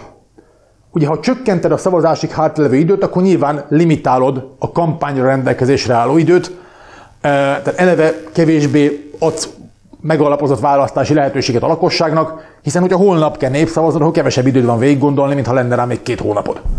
Tehát egyrészt előrébb hozták a népszavazás időpontját, másrészt ezen a népszavazáson nem kampányolhattak azok, akik Ukrajnához szerettek volna tartozni. Nem adtak lehetőséget arra, hogy a másik oldal, a nem orosz barát oldal kampányoljon. És akkor nyilván lépjünk túl elegánsan azon a tényen, hogy a ukrán törvények szerint, már pedig a Krimben akkor ukrán törvények álltak fönn, ukrán törvények szerint teljes mértékben illegális volt helyi szinten népszavazást rendezni egy terület hovatartozásáról. Tehát abstart illegitim volt az egész, de Oroszország meg tudta győzni a világ jelentős részét, hogy itt már pedig egy legitim és jogszerű népszavazás zajlik. És most lehet rátérni a kérdésekre. Mik voltak a kérdések? Két, két opció volt. Az egyik, hogy a Krím csatlakozik az Oroszországi Federációhoz, a másik, hogy helyreállítják a Krím 1992-es alkotmányát. Ez a poszt felbomlás során sok terület próbált elszakadni, sok területnek volt ilyen alkotmány kezdeményezése. Ez a 92-es alkotmány, ha ez megvalósult volna, ez egy nagyon-nagyon széles körű autonómiát jelentett volna. És ez a két opció volt. Tehát valójában csak abból lehetett választani, hogy teljesen elszakadunk Ukrajnától, vagy eléggé elszakadunk. De az az opció, hogy mondjuk Ukrajna része szeretnénk maradni, nem is volt ilyen választás. Milyen népszavazásról beszélünk? És mindezt úgy, hogy a szavazásnál nem volt független külső megfigyelés, sem a kampány során, sem a szavazás során, sem pedig a szavazat számlálás során. Tehát gyakorlatilag bármilyen eredményt be lehetett mondani, semmiféle módja ennek a verifikálásnak nem volt. Ezzel együtt Oroszország 8 éve arról beszél, hogy a Krím népszavazással csatlakozott. és vezető nyugati politikusoktól, vezető nyugati szakértőktől is lehet olyanokat hallani, hogy hát a krím, a krím a speciális, hát ott mégiscsak volt egy népszavazás. Hát volt valami, amit népszavazásnak hívtak. Ez egy bábszínház volt. Semmi köze nem volt ahhoz, amit valójában népszavazásnak hívunk, de ezzel együtt ez, ez brutálisan hatékony volt. Tehát ez a krími népszavazás, mint toposz, ez a mai napig előjön. Mert egyszerűen nem tudunk eleget, meg visszamenőleg sem ásunk elég mélyre ahhoz, hogy lássuk, hogy az egész ez tökéletesen illegitim, és teljesen fake volt a szó minden értelmében. De mivel ott és akkor, 14 februárja, márciusa, iszonyatosan gyorsan történt minden. Tehát ott tényleg villámgyorsan tolták át az oroszok a politikai változásokat, villámgyorsan vezényelték le a népszavazást, villámgyorsan ment le az annexió, rettentően meglepték a világot. Ugye ez a meglepetés, ez csak egyszer működik, de egyszer nagyon jól működött. És itt ettől kezdve azzal pláne, hogy ugye saját jog szerint annektálták a krímet, egy olyan jogi helyzetet teremtettek saját jogrendjük szerint, hogy a krím státuszáról nem is érdemes, nem is lehet vitatkozni, az vitán felül áll az Oroszország része, kész, azt mindenki felejts el. És nagyon-nagyon sokan, egyébként, amikor a Minszki fegyverszerű tárgyalások zajlottak ugye a háború elején, akkor rendszeresen felmerült nyugati oldalról, hogy jó, hát a krím, a krím az már elment, a krímet hagyjuk. Sőt, ugye amikor a krím lezajlik, az első szankciókat, az első érdemi komoly szankciókat mikor vezeti be, vezeti be az Európai Unió Oroszország ellen? A krím után? Nyilván nem, ha így kérdezem. Nem. Csak 14 nyarán. Az első igazán komoly szankciókat csak a maláj repülőgép lelövése után vezetik be. A krímnél néhány egyéni szankció, meg néhány cég elleni szankció volt, és semmi több. A krímért a nyugat gyakorlatilag alig büntette meg Oroszországot. Valószínűleg azért, mert, mert tényleg a döntéshozók jelentős része elhitte, hogy ja, hát a krím az, az egy ilyen speciális dolog, tudod mit legyen. Ugye ami nagyon hatékony orosz narratíva volt, hogy a krím valójában mindig is Oroszország része, és ugye csak Hruscsov ajándékaként került ugye Ukrajnához. Ezt tudjuk, hogy ez mire utal? Biztos hallottátok ezt ti is, hogy a krím az mindig is orosz volt, és csak egy ilyen történelmi tévedés, hogy Hruscsov ezt Ukrajnának adta. Ugye a Szovjetunión belül, ugye a Szovjetunió közigazgatásilag 15 úgynevezett szovjet szocialista, eh, szovjet szocialista köztársaságból állt, és a szovjet szocialista köztársaságok szintje alatt még volt több alacsonyabb rendű területi igazgatási egység. Autonóm köztársaság, autonóm kerület, autonóm körzet, és akkor még kisebbek. Na most a Krímfélsziget az alapvetően az Oroszországi Föderációhoz tartozott a Szovjetunión belül. Egészen 1954-ig, ugyanis 1954-ben a szovjet vezetés a Perejaszlavli megállapodás 300. évfordulójára Periászláv 1654, amikor a, Doni, amikor a kozákok ö, védelmet kérnek az orosz cártól lengyelek ellen. Ugye Periászlávli megállapodást, vagy, egyezményt szokás úgy tekinteni az orosz történeti narratívában, hogy Perejászlávtól kezdve ugye az ukránok maguk csatlakoznak ö, ugye az orosz cár uralmához. 1654 Perejászláv és 1654 300. évfordulójára 1954-ben a Krímet a Szovjetunión belül átsorolják az ukrán szovjet szocialista köztársasághoz. Szovjet, szovjet viszonylatomban ez, hogy most ki melyik SSK-hoz tartozott, ennek olyan őrült nagy jelentősége nem volt. Tehát körülbelül úgy lehet leírni, hogyha e, most Borsod-Abaúj Zemplén megyétől valamit átsorolnának Hajdubihar megyébe. Tehát mint egy falu átkerül, a falu életében olyan őrült nagy változás nem fog bekövetkezni. Ez a Szovjetunión belül is körülbelül így volt. Viszont amikor felbomlik a Szovjetunió, akkor ugye a tagköztársasági határok válnak nemzeti határokká. Tehát az ukrán-szovjet szocialista köztársaság az épp aktuális határaival, benne a Krímmel, ez válik ugye államhatárra. És ezt a, ezt, az, ezt a határ megállapodást azt, hogy a Szovjetunió már pedig így bomlik föl, tehát hogy egy nagy birodalomból szétesik 15 darab országgá, 15 köztársasággá, ezt az Oroszországi Föderáció is elismerte. És a Krím elfoglalása kapcsán Moszkva elegánsan átlépett azon a tényen, hogy Oroszország igen sok alkalommal ismert el a Krímet Ukrajna részének. Egyszer azért szedjük össze, hogy meglegyen. Ugye az első a Szovjetunió felbomlása 1991. decembere, ugye Belovezsei vagy Almati, meg, aztán az Almati megállapodás, ez maga a felbomlás egy, amikor ugye a tagköztársasági határok válnak nemzeti határokká. Másodjára van egy budapesti memorandum, 1994, igen, akkor még volt működő magyar diplomácia. A budapesti memorandumban Ukrajna lemondott a szovjet, a szovjet korszakban öröklött nukleáris fegyvereiről, cserébe azért, hogy Ukrajna biztonságát garantálta az Egyesült Államok, Nagy-Britannia és Oroszország is. Mit jelent az, hogy valaki garantálja a biztonságát? Azt, hogy nem támadom meg. Ugye nem jelent védelmi garanciát. Tehát a Budapest memorandumban az nem volt benne, hogy ha mondjuk Oroszország megtámadná Ukrajnát, akkor Nagy-Britannia vagy, vagy Amerika harcolna Ukrajnáért. Ez a biztonsági garancia azt jelentette, hogy Oroszország vállalta, hogy nem támadja meg Ukrajnát, Nagy-Britannia is vállalta, Egyesült Államok is vállalta. De a Budapest memorandumban Oroszország elismerte Ukrajna határait a meglévő határok mentén. Kettő. Ugye második elismerés. Az orosz Fekete-tengeri flotta az Nagy Katalin cárnő óta a Krímben állomásozik. Szevasztopolban és néhány kisebb bázison. Amikor szétesik a Szovjetunió, akkor a Fekete-tengeri flotta ugye területileg az ukrán-szovjet szocialista köztársaság területére, vagy, vagy Ukrajna területére kerül, de ugyanúgy működik tovább.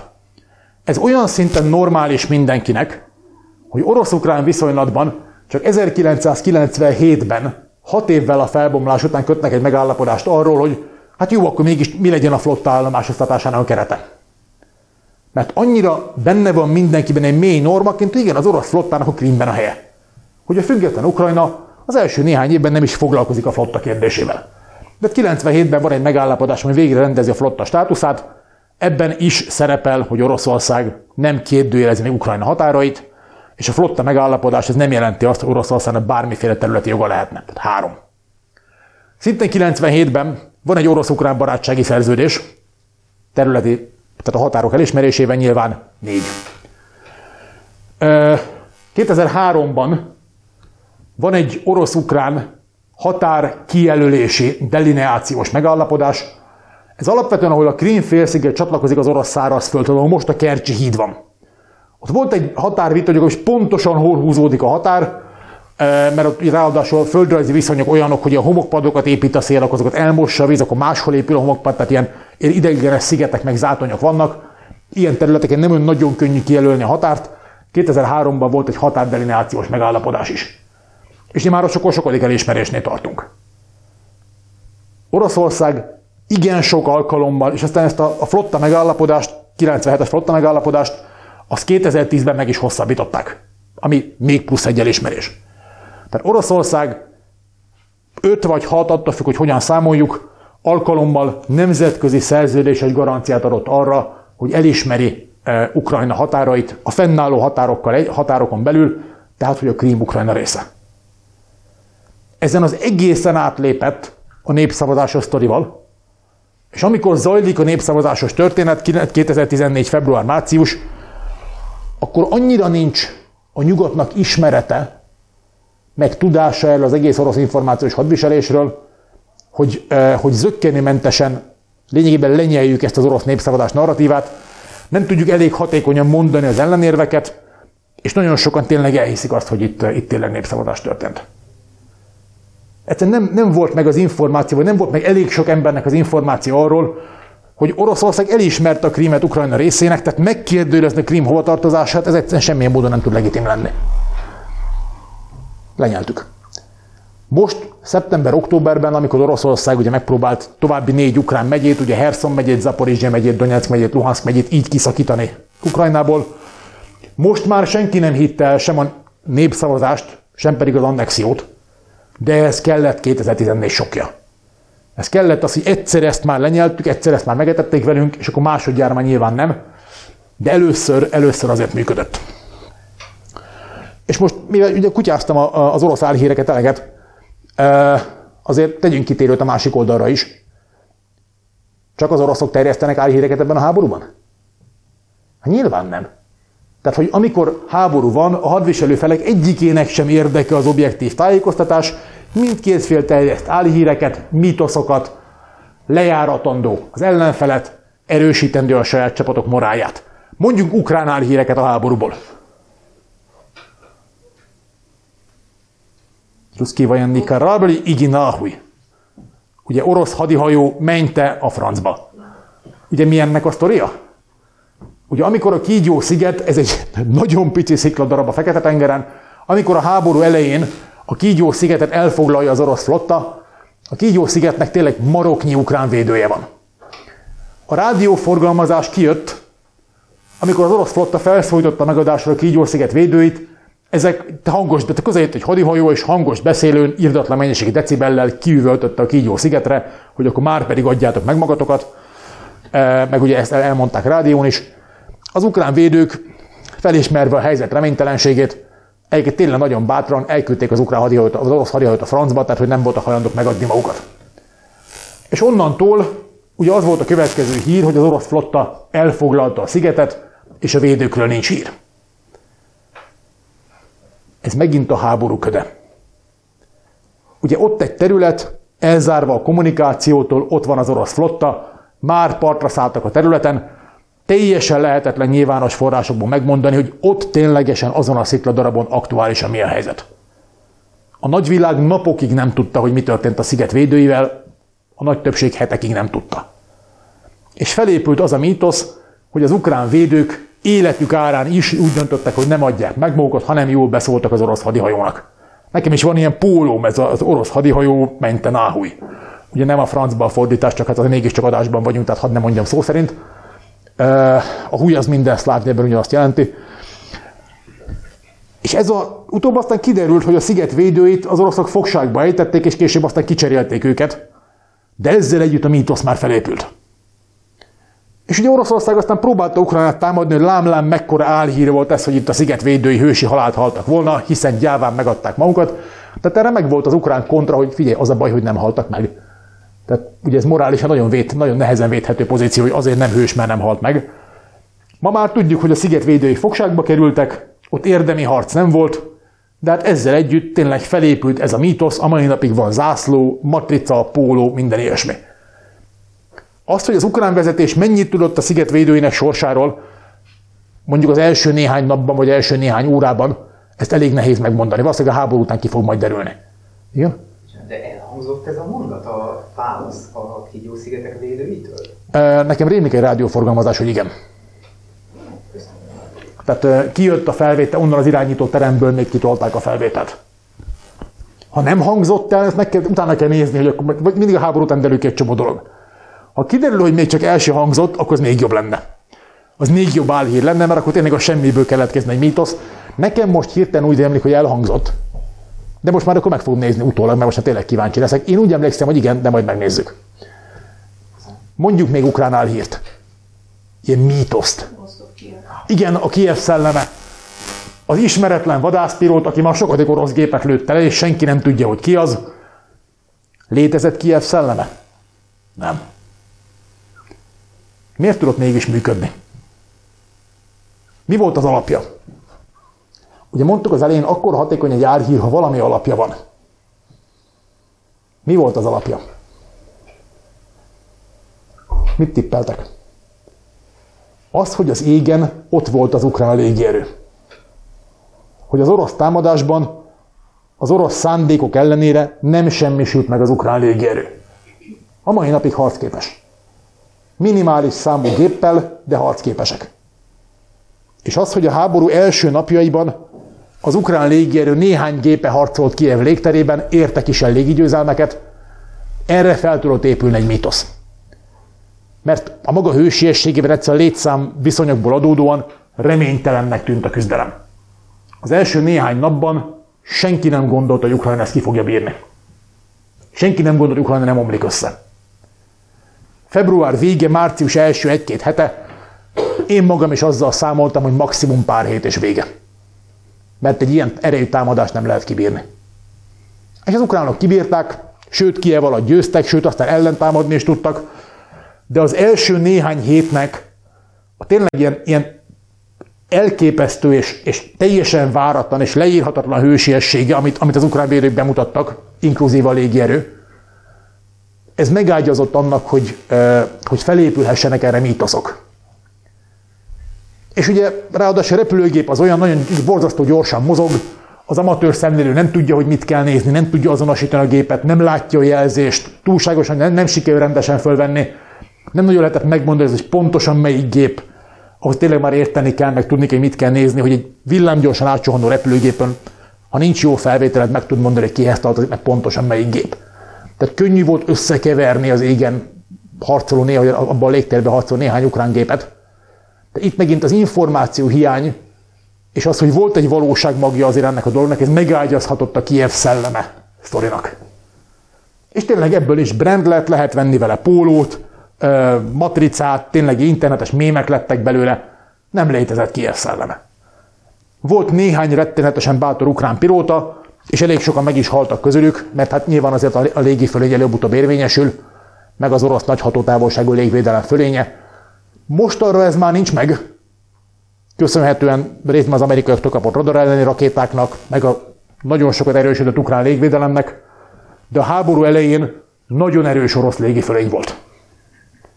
És azt a maradék néhány ukrán repülőgépet azt jelentős részben lelövöldözték, vagy arra kényszerítették, hogy, hogy ne nagyon mutatkozzon.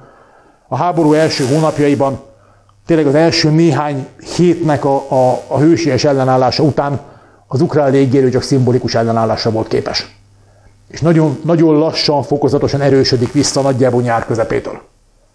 De ez együtt a Kiev szelleme az egy ilyen tökéletes álhír, mert fel lehet építeni, valami valóság magja hiszen harcolnak ott ukrán gépek, és még egy, még egy ilyen tulajdonság van az álhíreknek. Mikor tudnak fölépülni? Mikor terjednek? Mikor rakjuk ki a Facebook profilunkra Kiev szellemét? Nem csak akkor, hogyha objektíve hihető, hanem igen, ha szubjektíve tetszik.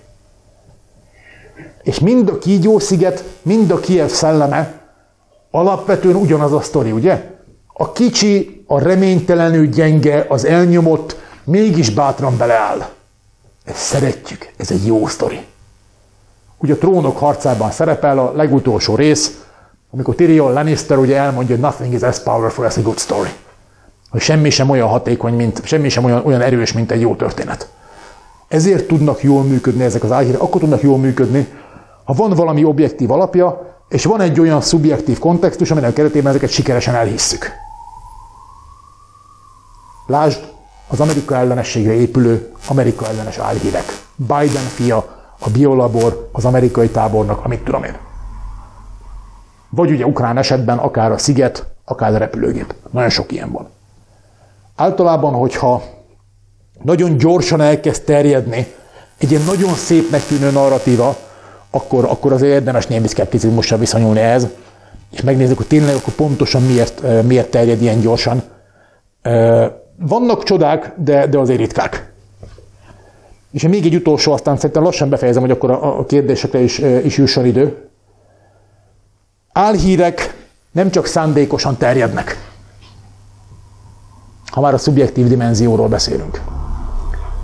Nagyon sok esetben azért terjednek álhírek, mert emberek egyszerűen tévednek. Valamit rosszul tudnak. Valami nem úgy van valójában, valamit félreért, valamit hamisan extrapolál, valamit nem azonosít jól. És aztán ugye mit te, Twitteren, Telegramon, Facebookon, bármi ilyesmi, valaki elég népszerű, akkor azonnal ki tud törni egy ilyen sztori. Mondjunk erre példát ebből a háborúból. Jó kis Amerika ellenes ez is. Az északi áramlat vezeték felrobbantása. Ugye? Hivatalosan a mai napig nem tudjuk, hogy ki volt, eh, de ugye kijön a robbanásról szóló hír, és Radoslav Sikorski volt lengyel külügyminiszter, azonnal kitvitteli, de pár órával később, hogy Thank you America. Köszönjük Amerika. És ebből aztán egy ilyen hihetetlen álhír cunami épült ki, hogy az amerikaiak robbantották a vezetéket, lám a lengyel, volt lengyel külügyminiszter is megmondta. Mi ebben a szép? Bizony. Tehát szedjük szét az információt. Radoslav Sikorski nem aktív lengyel külügyminiszter, hanem csak volt lengyel külügyminiszter. Tehát mégis honnan tudná, minősített információhoz nem fér hozzá, ugye? Hiszen már csak volt lengyel külügyminiszter. Kettő, ha hozzáférsz minősített információkhoz, akkor ugye a legritkább esetben twitteled ki. Mert ugye jellemzően minősített információk kezelésének nem ez a módja, ugye ezért minősített. Tehát itt A volt lengyel külügyminiszter, a lengyel interneten időnként szereteltek ilyen kommentek, hogy nem kéne részegen twitterezni, meg hasonlók. Nyilván nem tudjuk, hogy pontosan hogy kell ki ez üzenet. De ez azon ritka esetek egyike, amikor tökéletesen pontosan visszakövethető, hogy egyetlen egy Twitter üzenetből, mivel ugye a, az álhírgyártók szempontjából egy prominens személy, volt lengyel külügyminiszter írta ezt ki, egyetlen egy üzenetből irdatlan információs cunami indult ki. És a mai napig zajlik a mutogatás, hogy, eh, hogy lám, lám, itt, itt a lengyel külügyminiszter megmondta, hogy az amerikaiak voltak. Tudjuk, hogy kik voltak? Nem tudjuk. Nyilvános forrásokból ez pillanatnyi most még nem lehet megmondani. De ezzel együtt a, az amerikaiak voltak narratívára, van egy az erre hajlamos közönség számára, erre fogékony közönség számára egy nagyon-nagyon vonzó magyarázat, hogy láma volt lengyel külügyminiszter, és megmondta, hogy. A nem az amerikaiak voltak narratívára, ennyire vonzó, ennyire, ennyire flashy, ennyire csillogó magyarázat nincs. Mert ugye valójában nem a teljes vezeték semmisült meg. Az északi áramlat kettő egyik ága, ugye mint ez két-két vezeték. Az északi áramlat egynek is két ága van, az északi áramlat kettőnek is két ága, szumma négy csőről beszélünk. Az északi áramlat kettő egyik csöve az épp maradt. Az oroszok felajánlották néhány nappal később, hogy egyébként újra, újraindulhatna a szállítás ezen az éppen maradt csövön. És innentől ez már ad egy tippet, hogy akkor kinek állhatott érdekes, hogy egy cső az éppen maradjon, de hát ugye objektív információnk, objektív független vizsgálat, amire el lehetne hinni, hogy akkor el lehet mondani, hogy na, akkor a pirézek voltak, tehát hogy ilyen, ilyen forrás egyelőre nincs. De az amerikaiak voltak narratívára, itt van ez a nagyon hitelesnek tűnő magyarázat, Lám Sikorszki is megmondta. És fel lehet tenni ilyen trükkös kérdéseket, ha valakit érdekelnek a részletek, hogy mondjunk már egy példát, amikor az egyik NATO ország felrobbantja a másik NATO ország infrastruktúráját, de ez már ugye bonyolult. A volt lengyel külügyminiszter által nyilván hibából, egyszerűen emberi hiba, hiúság, van, aki azt a magyarázatot adja, hogy egyszerűen trollkodott. Sikorszkinek angol száz szocializációja van. Az angol száz akadémiai közegben van, van bizonyos hagyománya az ilyen jellegű, ilyen, ilyen nagyon buta troll, ilyen nagyon bunkó trollkodásnak. Szegény Fülöp herceg nagyon jó volt ebben például. Tehát van egy ilyen, egy ilyen beszólunk valami durvát, tehát van egy, hogy már lehet, hogy ez történt, nem tudjuk, hogy mi történt. Sikorszki objektíven nem tudhatta, hogy mi történt, kiírt valamit, ennek aztán lett egy következménye, és akkor ebből kiindul egy árhír. Ez az eset, amikor egy hibából, egy, egy valamit hibásan tudunkból e, alakul álhír. És még a hibák kapcsán az egész nyolc éves háború egyik legtragikusabb hibája az mi volt? Már mondtuk egyébként, utaltunk rá. ugye a malájgép lelövése. Mi történt ott pontosan? Nem volt olyan régen, hát ha emlékszünk. Azt hitték, hogy, hogy, hogy más gépet lépek le. Bizony. Igen. Van ennek szaknyelvi neve, úgy hívják, hogy hibás célazonosítás. A szeparatisták ugye kaptak nagy erejű légvédelmi rendszereket Oroszországtól, ez a bizonyos Buk M1-es légvédelmi rendszer, de nem kapták meg a teljes rendszert, a négy elemből álló teljes rendszert, hanem csak egy radarral is felszerelt kilövő járművet. És ugye ezzel a radarral, ennek a radarján látták, hogy ott valami repül az égen, de az a másik eleme a rendszernek, a légtér egészét látó radar, ami jobb képet is adott, ilyenjük nem volt. Az ukrán légirányítása nyilván nem voltak kapcsolatban, mert ugye éppen Ukrajna ellen harcoltak, és eszükbe nem jutott, hogy a légtérben bármi más is lehet, mint ukrán katonai gép. Ezen a ponton nekik mindegy, ukrán katonai gép lövünk rá, a szeparatistáknak tehát mindegy volt, a rakétának meg szintén. Ugye leesik az MH10, a maláj gép, meghal 298 ember, ugye MH14, meghal 298 ember, és onnan tudjuk, hogy mi történt. Ez egy jó trükk egyébként. Ha valami nagyon tragikus dolog történik, akkor sok esetben a leges-legelső hírek néha még pontosak. Miért? Mert nincs idő kitalálni, ki mit hazudjon. Amikor leesik a maláj gép, akkor az Igor Girkin nevű Strelkov, Girkin az eredeti neve, Strelkov az ilyen harci neve, Strelkov lefotózza a roncsot messziről. Tehát van egy falu, és a falu túlsó oldalán száll föl a füstfelhő, Strelkov fotóz egyet, és kirakja a közösségi médiába a következő felirattal, most lelőttünk egy Antonov 26-os ukrán katonai szállítógépet, a nem tudom milyen bánya mögé zuhant, jó megmutattuk nekik, hogy ne röpködjenek a légterünkben, a íme a madárhullásról, cicapád, ugye a madárka a repülőgép, íme a madárhullásról a rebizonyíték, és kirakja a videót, hogy gomolyog a füst. Ez az után volt, hogy lezuhant a gép, de még az előtt, hogy bárki odaért volna. Tehát ez a leges-legelső tudósítás, ami ugye a szövegből mutatja, hogy a, a lelövést vezető szeparatista parancs mire gondolt. Tényleg azt hitték, hogy ukrán katonai gépet lőnek le. És mikor odaértek a roncshoz, és ugye szanaszét hevert a 298 utas meg a személyzet darabjai, és rájöttek, hogy ez polgári gép, hát akkor meg már mindegy volt. Azért érdekes a malájgép története, mert ez az első olyan alkalom, amikor az orosz információs apparátus működésével a háború kapcsán a nyugat annak teljes erejével szembesült. Mert amikor a szeparatisták és Oroszország rájön, hogy valójában polgári gépet lőttek le, nagyjából 12 óra múlva, ki kell találni, mit kell csinálni, 12 óra múlva írdatlan információ özönt indítottak el, mind a saját médiájukban, mind pedig a nyugati médiában, és rengeteg párhuzamos narratívát vázoltak föl, hogy mi történhetett. Egyik narratíva az ukrán légvédelem lőtte le, véletlenül. Kettő, az ukrán légvédelem lőtte le, szándékosan, hogy aztán Oroszországra kenjék. Harmadik, az ukrán légvédelem Putyin gépét akarta lelőni, Putyin egy pár nappal azért repült, hát nem arra, hanem pár száz kilométerre arra, de kicsire nem adunk, tehát az ukrán légvédelem Putyin gépét akarta lelőni, de lám ilyen hülyék, a maláj gépet sikerült, nem 17, bocsánat. Negyedik narratív, ez volt a kedvencem, ezt maga Strelkov terjesztette, a repülőgép, figyeljetek, eleve hullákkal volt tele, és távirányítással repült be a Donetszkiek légterébe, hogy aztán ott felrobbantva kompromitálva lehessen a Donetszkieket.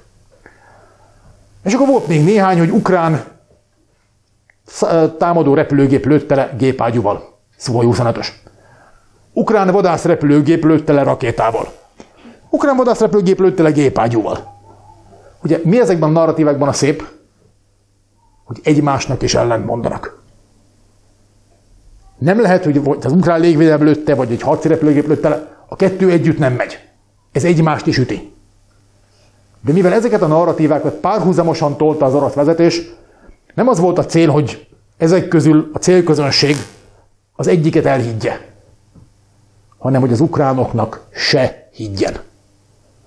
Mindenki úgy legyen vele, hogy a franc fogja ezt kibogozni, hagyjuk inkább. Az első olyan eset ebben a háborúban, amikor az információs művelet célja nem az ellenfél meggyőzése volt, hanem az összezavarás. És ezt az összezavarást nagyon-nagyon magas szinten űzték. Mondok példát, ugye volt ez a narratív, hogy ukrán csatarepülőgép, a támadó repülőgép Suhoi 25-ös, ez lőtte a gépágyúval. Na most a Suhoi 25-ös ez egy földi célok támadására kifejlesztett repülőgép, alapvetően egy nagy, lassú fürdőkád, ami páncírozva van, 7000 méternél magasabbra, ha megfeszül, se tud fölmenni.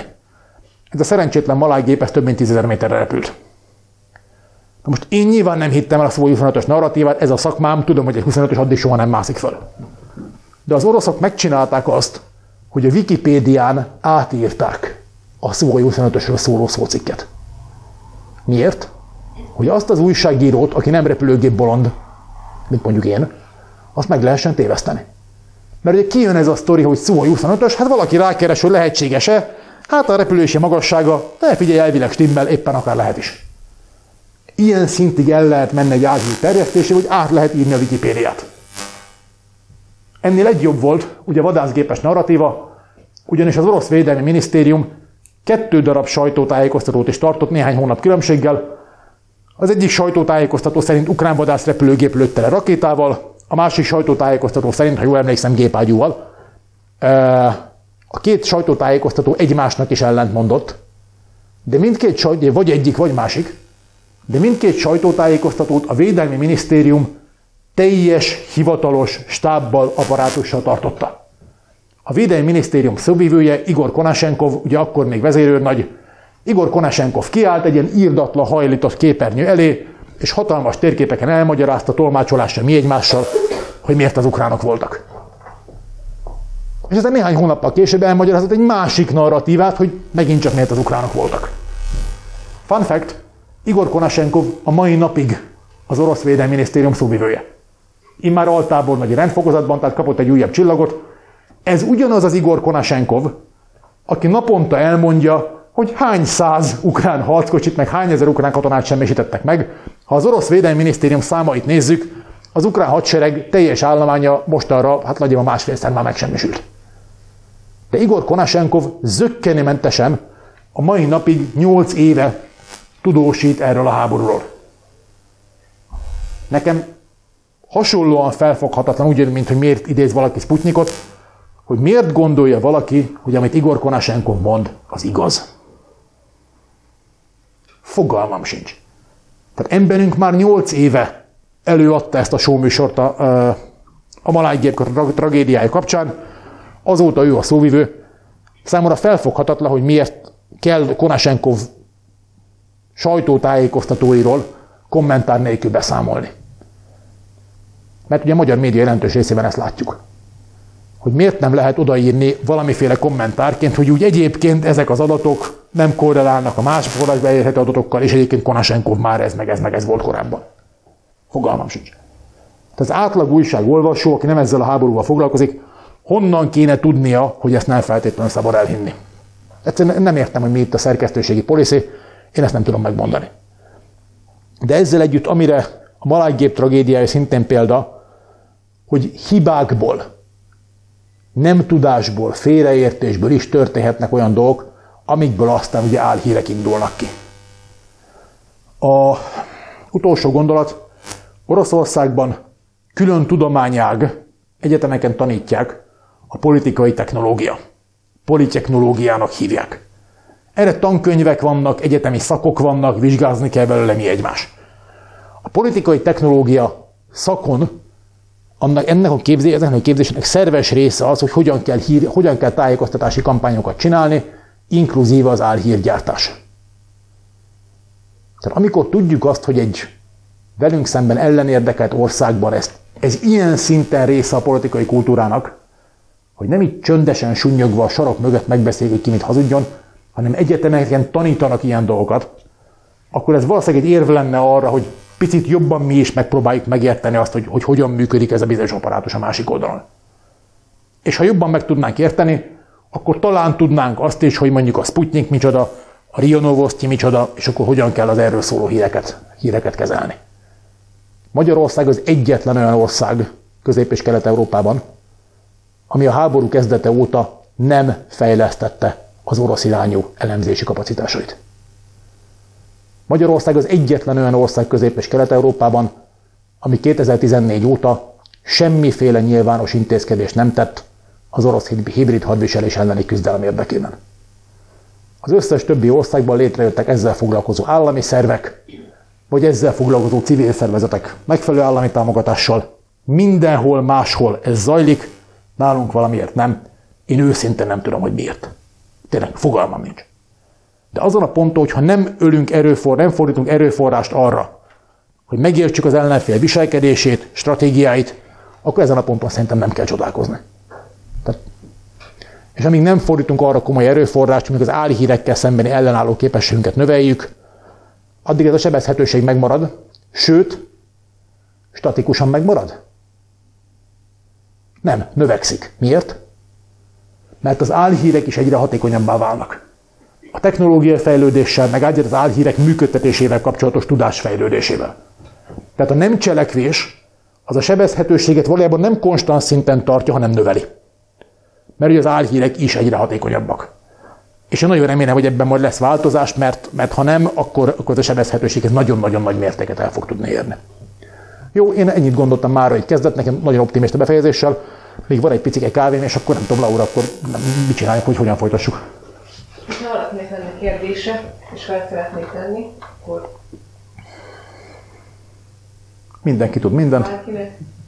Nekem egy olyan kérdésem lenne, és majd arra kérlek, hogy ismételd el a mikrofonba a kérdést. Jó. Hogy eh, a, eh, valami olyan narratíva, és nem emlékszem pontosan, hogy Ukrajna nem is létezik, mert nem regisztrálta magát valahova. Nem is értettem pontosan, de ez valami ilyen nagyon furcsán hangzott. Az volt a kérdés, most elmondtam itt a mikrofonban, hogy titkosan belesuttogom, eh, hogy volt egy, volt egy ilyen narratív állítók, hogy Ukrajna nem is létezik, mint állam, mert, mert valahova nem regisztrálta magát. Ezt őszintén nem tudom, hogy mi. Ezt nem hallottam. Eh, Azért is nagyon furcsa lenne, hogyha Ukrajna nem létezne, mint állam, mert ugye az ENSZ elismert tagállama, eh, Oroszország is elismerte az ENSZ tagállamának, sőt az ukrán államiság az még egy bizonyos történelmi gyökere is vannak, tehát hogy nagyon furcsa azt állítani, hogy Ukrajna jogilag nem létezik. Fő, különösen azért, ugye ha tovább gondoljuk ezt a narratívát, ugye orosz részre rendszeresen elhangzik, az ukrán vezetés illegitim. Az egy ilyen pucsista vezetés, hiszen van ennek valóság alapja? Hát, a, hát a, egy pici van. A 14 februári hatalomváltás az tényleg nem volt teljesen legitim. Igen ám, de azóta lement két teljes elnökválasztás és két parlamenti választás, aminek az eredményeit a nemzetközi közösség, sőt Oroszország is elismerte. Tehát a korábbi illegitim perióduson bőven túl vagyunk. Oroszország is elismerte, hogy túl vagyunk rajta, hiszen tárgyaltak ugye Poroshenko elnökkel, meg a kormányával, tárgyaltak Zelenszky elnökkel, meg a kormányával, tehát itt a, legitim, a legitimitás ilyen értelemben teljes értékű.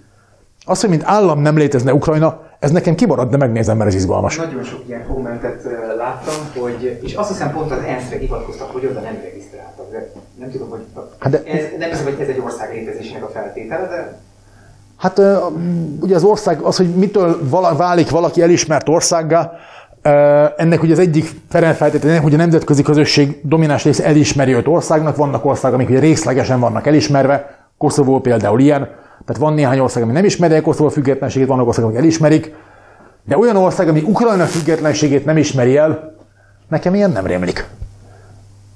Tehát, nem gondoltam, hogy így van? Igen, nem, nem, tehát most gondolkodom, hogy ez mi lehet. Ennek utána fogok menni, mert ez izgalmas. Hát, ha megtudunk valami újat, figyelj, ez mindig, ez mindig tök jó. Úgyhogy köszönöm. Következő kérdés. Nekem az a kérdésem, hogy valós vagy nem valós információk alapján látsz-e olyan kiutat a háborúból, ami mondjuk a közeljövőben le tudná zárni ezt?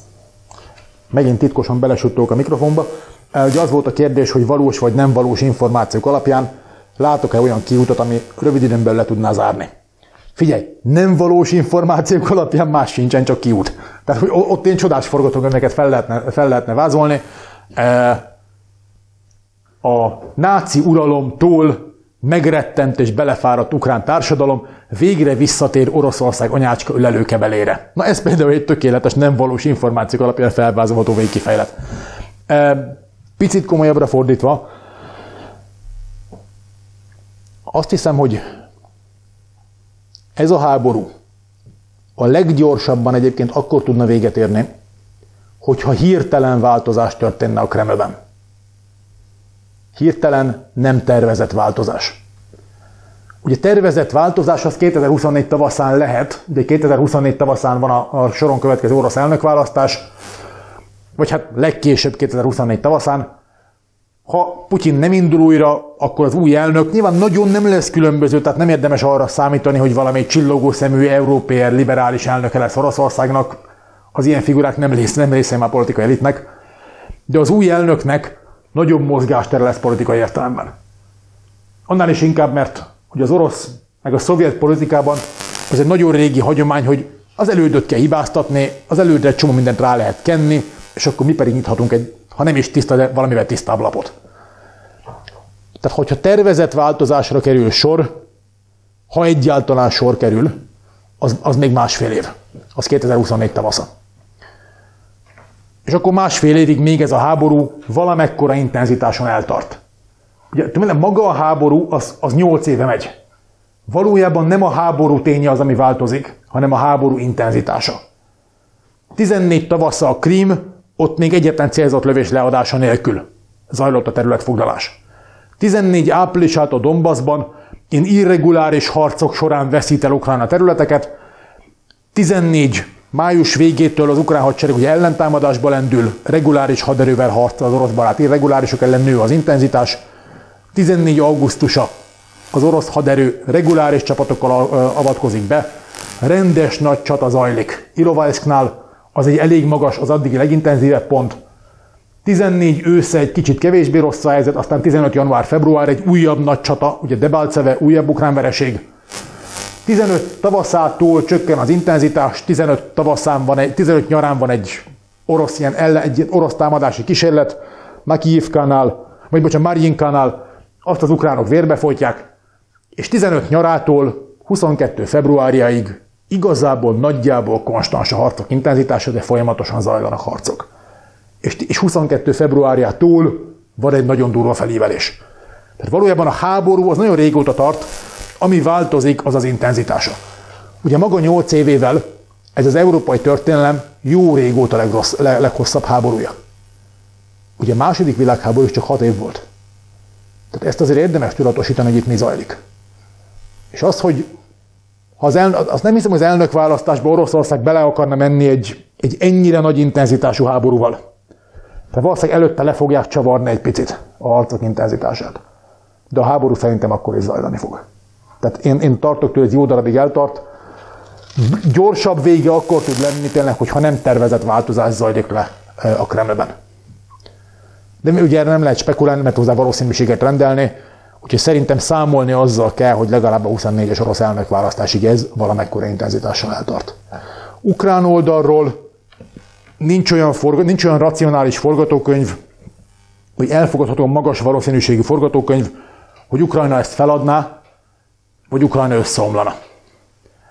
Ugye, ami közvéleménykutatási adataink vannak, és nyilván háborúban álló országban nehéz közvéleménykutatást csinálni.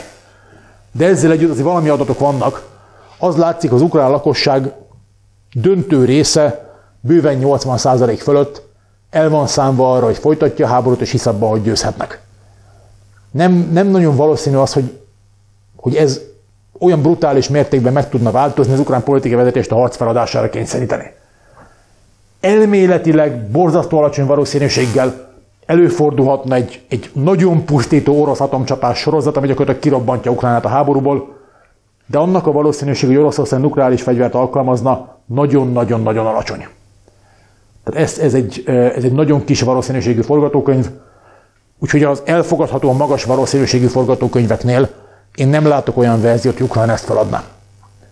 Tehát gyorsan akkor tud véget érni, hogyha Oroszország adja föl, Oroszország hátrál ki, ennek a legrövidebb megvalósulási módja az, hogy a Kremlben nem tervezett változás történik, vagy ugye, hogyha 24 tavaszán majd meglátjuk, hogy mi lesz. Nem tudom, ez mennyire válasz.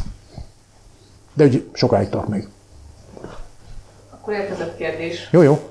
Olvasom. Lehetséges-e, hogy az orosz hadsereg előveszi a korszerű fegyvereit, például T-14 armata, stb. Ó, ez csodálatos. Ugye az az a kérdés, most itt lenyeltem a mikrofont, hogy finom, hogy lehetséges, hogy az orosz hadsereg előveszi a korszerű fegyvereit többek között T-14 armata.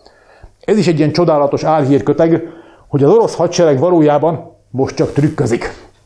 Szándékosan nem harcol jól, a legmodernebb fegyverrendszereket be sem veti, és majd csak valamiféle ilyen misztikus pillanatra vár, amikor na majd akkor most már tényleg elkezdjük.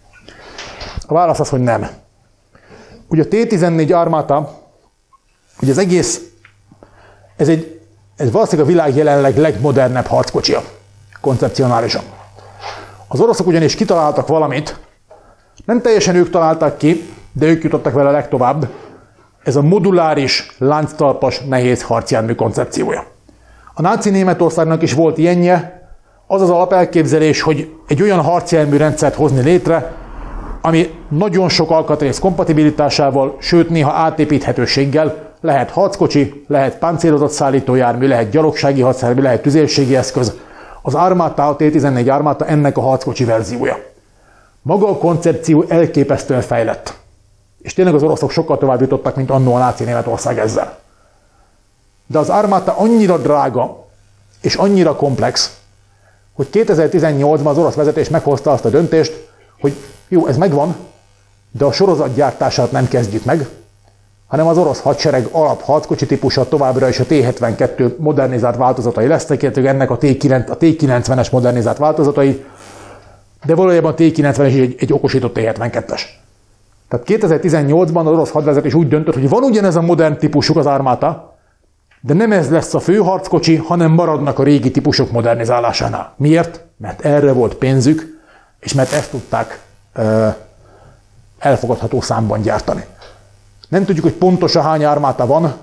2021 végén elvileg újraindult a sorozatgyártás, vagy elindult a sorozatgyártás, tehát 22 tavaszán ez megint csak leállt. Tizegy néhány darab létezhet, legoptimistabb bestések szerint 40 a tesztpéldányokkal együtt. Na most, ha ezeket bevetnék, ennyi harckocsi nem, nem, nem, nem okoz érdemi változást egy 2000 km hosszú frontszakaszon. Az modern orosz, a nagyon modern orosz fegyverekkel az a helyzet, hogy léteznek tényleg innovatív típusaik, de nagyon alacsony számban. Ugye másik ilyen példa, ugye a Suhoi 57-es vadászbombáz, vagy vadászrepülőgép, hogy Oroszország ugye 5. generációs vadászrepülőgépnek hirdet, valójában csak 4,5, de mindegy a legmodernebb, amelyik van. A Suhoi 57-es, ha nem lett volna 14-től háború és szankciós rezsim, minden ilyesmi, akkor mostanra már 60-80 ilyen repülőgép állna rendszerben az orosz hadseregben.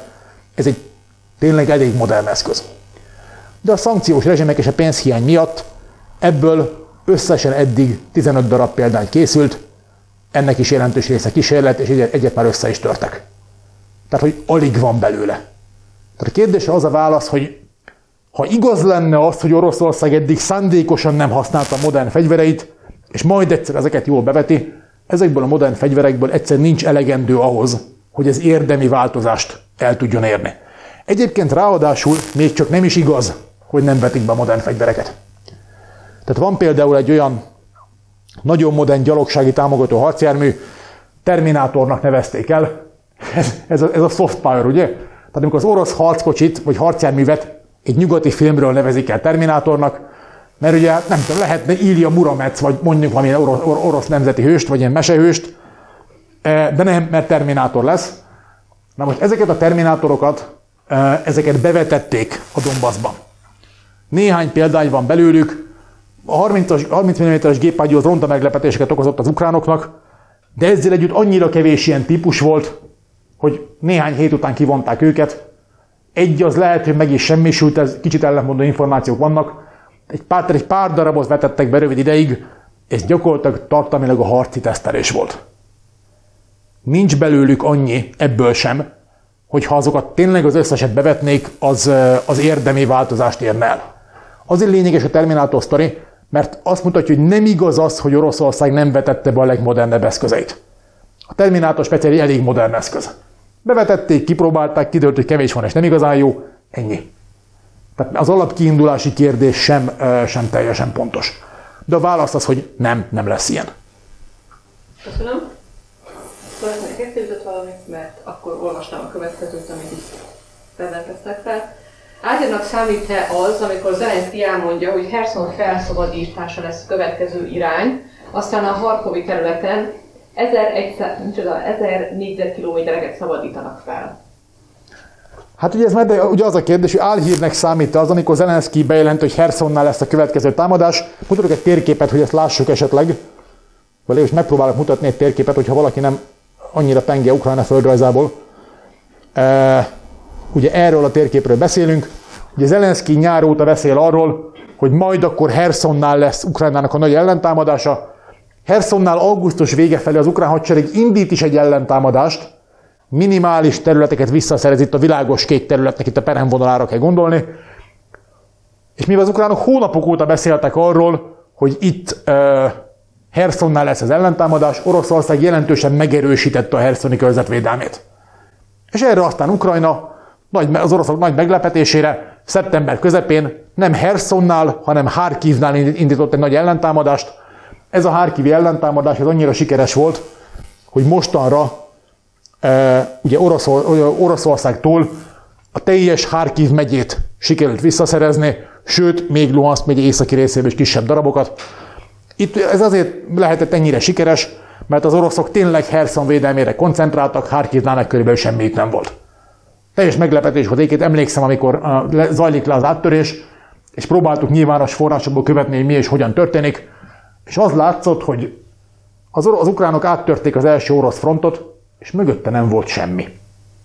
Azt vártuk volna racionálisan, hogy ott több rétegű megerősített mélységi védelem van, megerősítették a városokat, vagy legalább checkpointok vannak, vagy valami, de nem, semmi nem volt.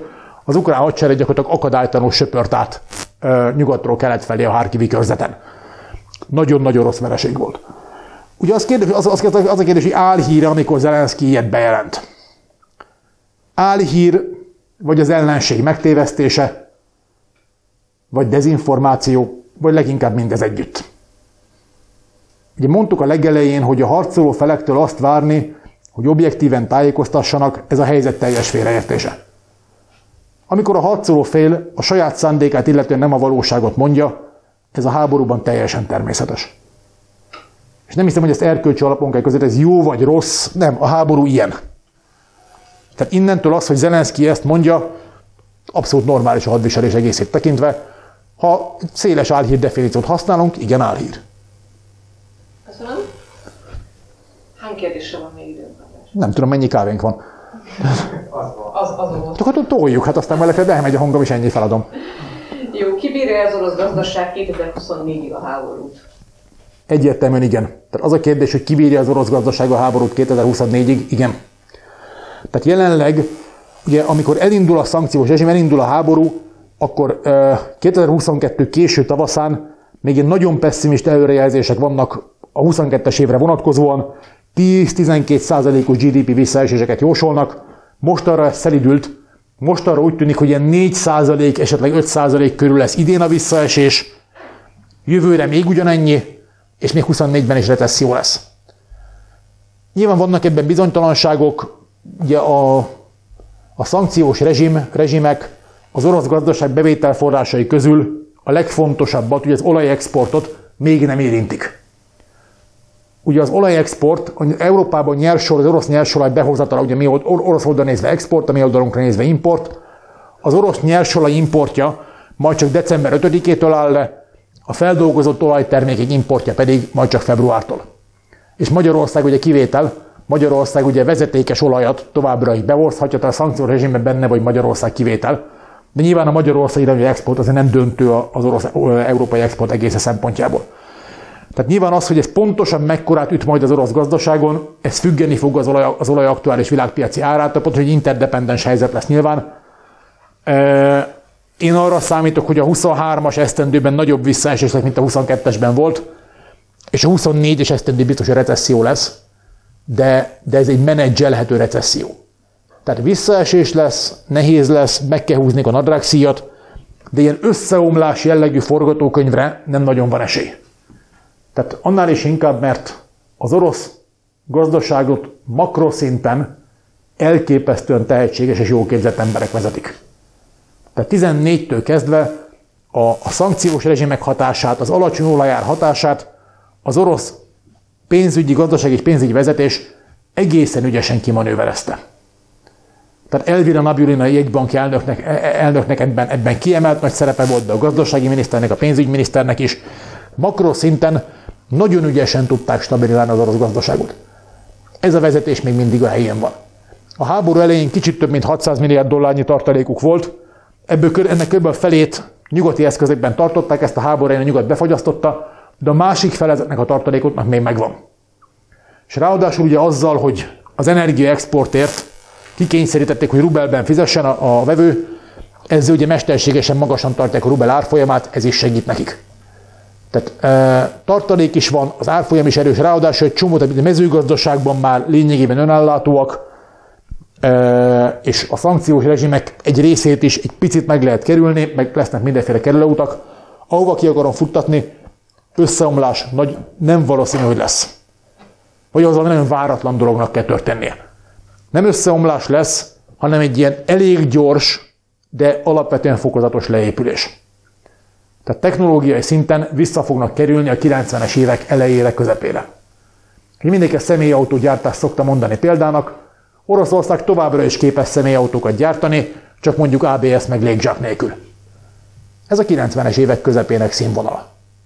Tehát amikor egy, egy ilyen Lada Kalinát vagy ilyesmit gyártasz. Van benne kerék, meg motor, meg fék, megy, nagyjából megáll, világít, dudál, tehát az alapdolgokat tudja.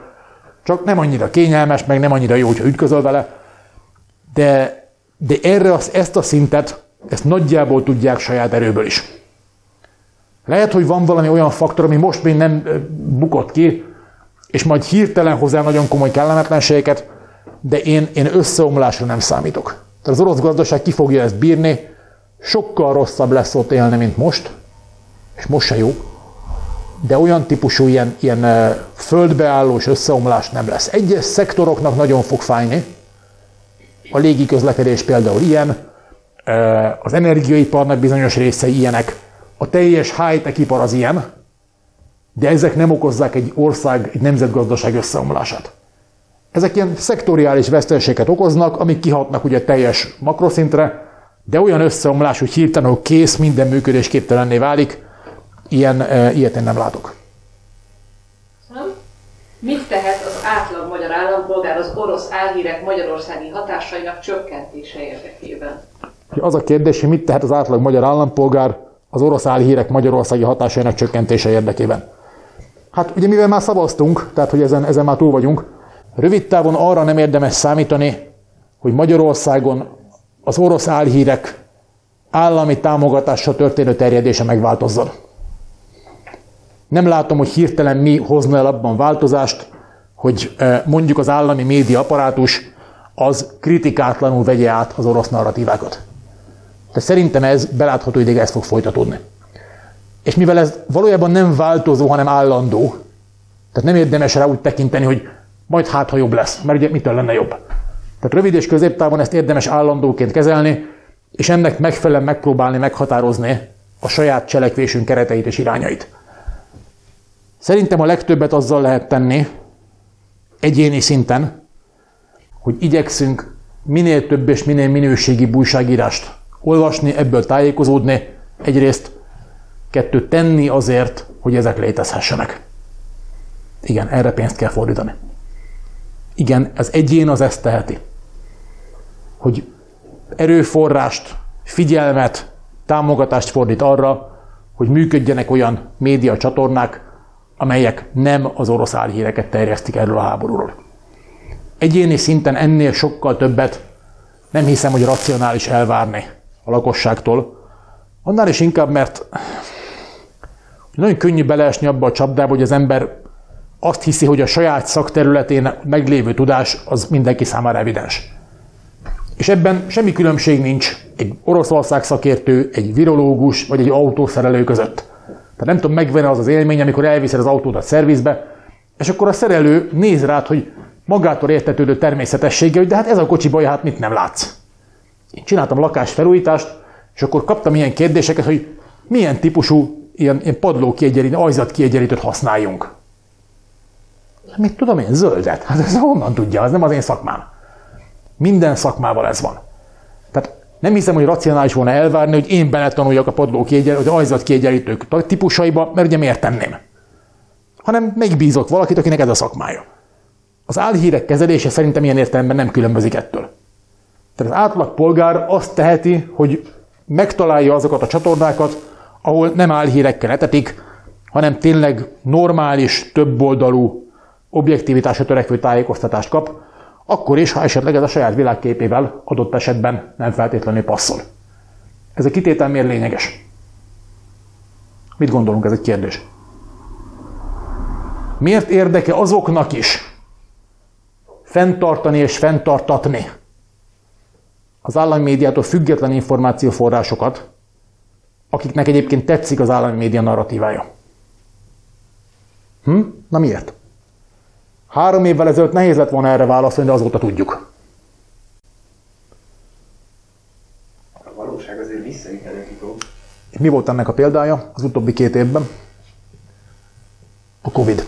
Ja, végülis. Hát emlékezzetek vissza, a Covid alatt az orosz médiaapparátus gőzerővel tolta a nyugati oltásokkal szembeni szkeptikus narratívákat. Ebbe meg lehet halni. Ez nem vicces. Ez nem arról szólt, hogy valahol Ukrajnak másik felén van valami háború.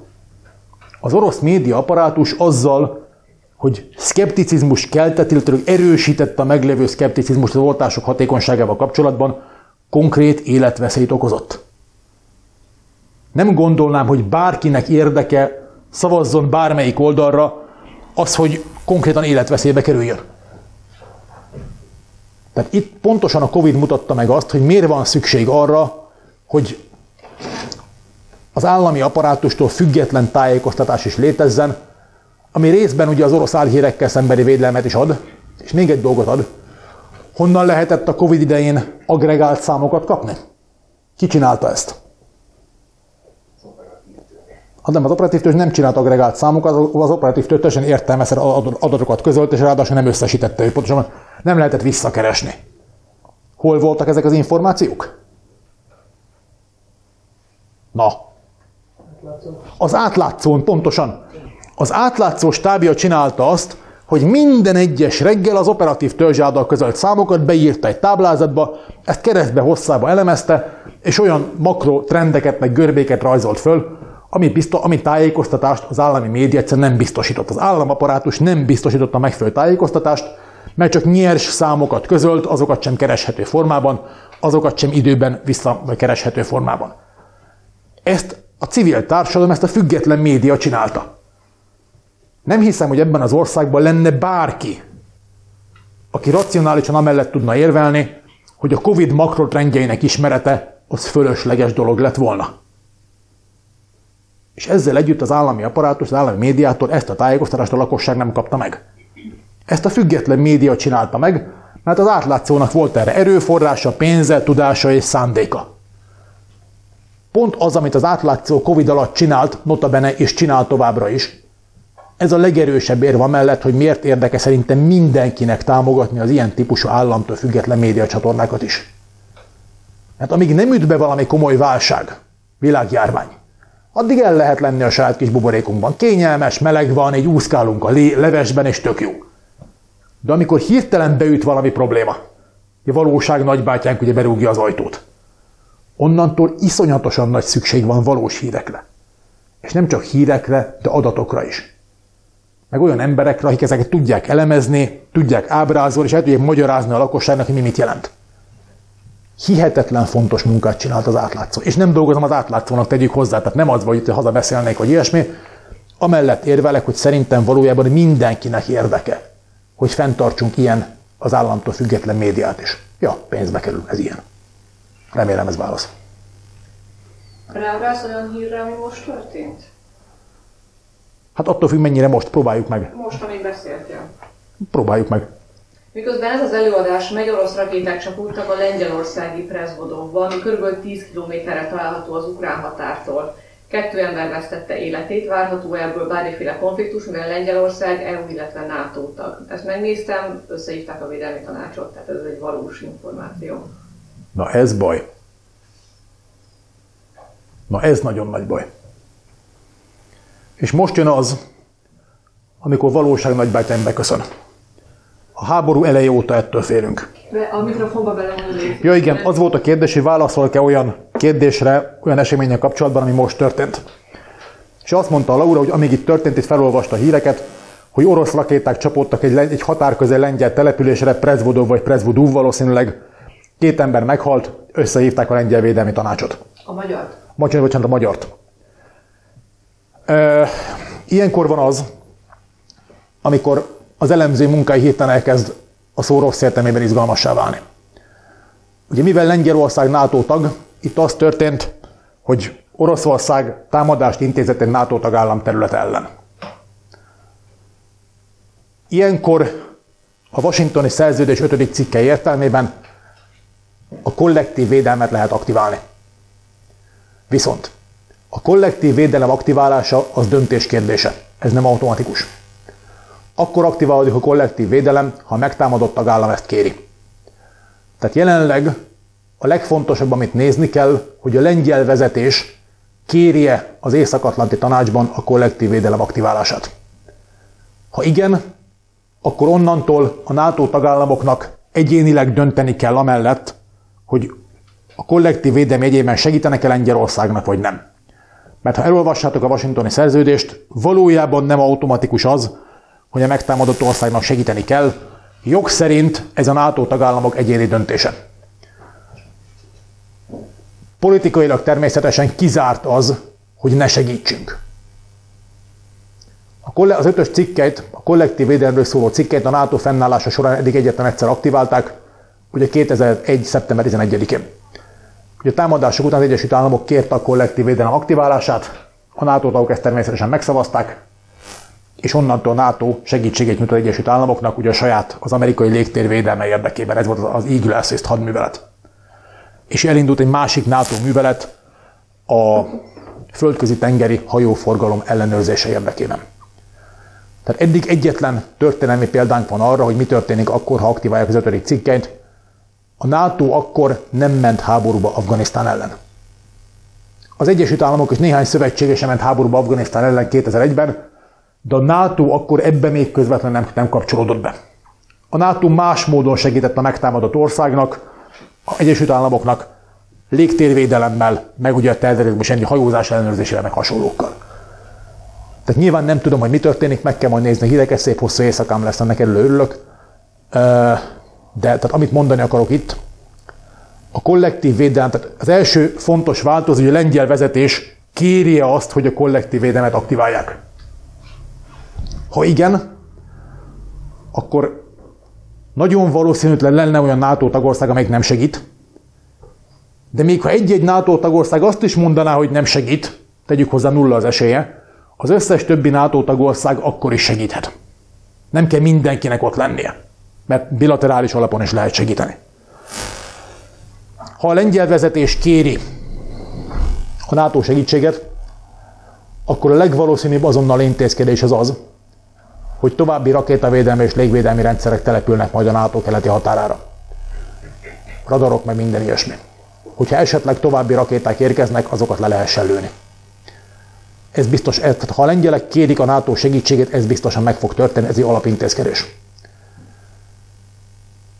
Lehet, hogy mire az előadás véget ér, már megy a harmadik világháború, de gyanítom, hogy nem, mert ha Oroszország a NATO megtámadása mellett döntene, azt biztosan nem két rakétával csinálna és biztos, hogy nem egy határmenti lengyel falu ellen. Azt tűnik valószínűleg így, hogy tényleg csak ennyit tudok, amit Laura elmondott, hogy feltehetően az oroszok valamit elkalibráltak, hibás célazonosítás, hibásan működő rakéta, hibásan betáplált koordináták, valami ilyesmi. Egy NATO elleni háború az nem kettő darab rakétával indulna, hanem sokkal-sokkal többel, és sokkal fontosabb célpontok ellen. Nem hiszem, hogy az volna az érdek, hogy itt most a NATO háborúba menjen Oroszországgal szemben. Tehát én arra számítok, és tényleg meg kell nézni, mi történt a sötétben tapogatózom, pont, pont ennyit tudok, amennyit Laura itt elmondott. Ha ez a helyzet, akkor a NATO minden bizonyan nagyon erősen meg fogja erősíteni a keleti szány védelmét, lehet, hogy mozgósítanak egyes országokban, lehet, hogy hadi állapot lesz megelőző védelmi helyzet, ami éppen van a nemzeti jogrendekben, de az, hogy a NATO most erre válaszol, háborúba menne Oroszországgal, ez valószínűtlen. Én egyőre ennyit tudok mondani, nem jó hír, tegyük hozzá. És akkor közben látom, hogy a böngészel a telefont, ha, ha valami újat látsz, akkor szólja, lengyel híreket nézd. De hogy ez, ez nem jó. Még egy darab kérdést látok. Felelős-e, vagy felelős a NATO egyes tagállama az ukrán oldalon harcoló katonái miatt, már hogyha van ilyen? Az a kérdés, hogy felelőse a NATO egyes tagországai az ukrán oldalon harcoló egyes katonái miatt már, ha van ilyen. A kérdés trükkös és fontos. Ugye miért fontos a kérdés? Mert nagyon sok nyugati önkéntes harcol NATO tagállamok állampolgárai is Ukrajna oldalán. Viszont ezt a harcot, ezt nem, mint a NATO országok katonái teszik, hanem önkéntesként. Tehát nem arról van szó, hogy NATO egységek harcolnának Ukrajnában, hanem NATO országok állampolgárai egyénileg. És innentől komplikáltá válik a kérdés, állampolgársági alapon a védelem az továbbra is kijár nekik. Tehát konzuli védelem, meg ilyesmi, a fogságba esnek, meg hasonlók. De nemzetközi jogileg ez egy ingoványos helyzet, annál is inkább, mert ugye van arra példa, ugye az oroszok elfogtak azt hiszem két brit meg egy marokkói állampolgárt, és nem Oroszországban állították őket bíróság elé, hanem a szeparatista úgynevezett Donetszki népköztársaságban, ahol ugye nincs nemzetközileg elfogadott jogrendszer, cserébe van halálbüntetés. Tehát ezt a helyzet, az önkéntesek sorsát azt külön komplikálhatja, hogyha élve kerülnek fogságba, hogy mi történik akkor, ha az oroszok valamelyik szeparatista területen állítják az illetőket bíróság elé, mert ott ugye még jogorvoslatot se lehet kérni konzoli úton, mert ugye ezek el nem ismert államok nincs ilyen. Nem mehet oda egy, mint egy brit konzul a Donetszki népköztársághoz, mert a Donetszki népköztárság létét Nagy-Britannia nem ismeri el. Tehát, hogy ez, ez konzuli oldalról egy nagyon komplikált helyzetet tud eredményezni. Ha az illetők által elkövetett cselekményekre vonatkozik a kérdés, tehát ha mondjuk ezek az önkéntesek mondjuk háborús bűnöket követnek el, ott állami felelősség szerintem nem áll meg, hiszen nem állami haderő keretében harcolnak ott, hanem egyénileg. Tehát ha mondjuk egy NATO tagállam önkéntesét dokumentálni lehetne, hogy háborús bűnt, bűnt követ el, el lehet fogni, rá lehet bizonyítani, az nem az adott állam felelőssége, hanem az egyéni. És akkor onnantól az egyént el lehet ítélni az elkövetett háborús bűnért. Mivel reguláris NATO haderő nem harcol Ukrajnában, ezért szerintem ilyen típusú állami felelősség az egyes egyének, az önkéntesek cselekedeteiért szerintem itt ez nem áll meg, de hozzá kell tenni azt, hogy én nem vagyok nemzetközi jogász. Tehát valószínűleg itt a Latman kollega, vagy Hoffman Tamás, vagy már vagy Valki László tanáró szegény, ő tudott volna érvelni nagyon szofisztikáltan a részletek mellett is. Az én tudásszintem az kb. eddig terjed. Tehát ha, ha ez a kérdés ez komolyabban foglalkoztatja a kérdezőt, akkor ez érdemes megnézni a nemzetközi jogból, hogy az önkéntesekre pontosan milyen jogszabályok vonatkoznak. Itt, itt szerintem ez a helyzet. Köszönjük szépen. Én köszönöm szépen. Akkor és még egyszer. Jó, nagyon szépen köszönöm. Meg a figyelmet és a kávét meg főleg. Úgyhogy köszönöm szépen, sziasztok, ezt meg akkor lekavarom innen.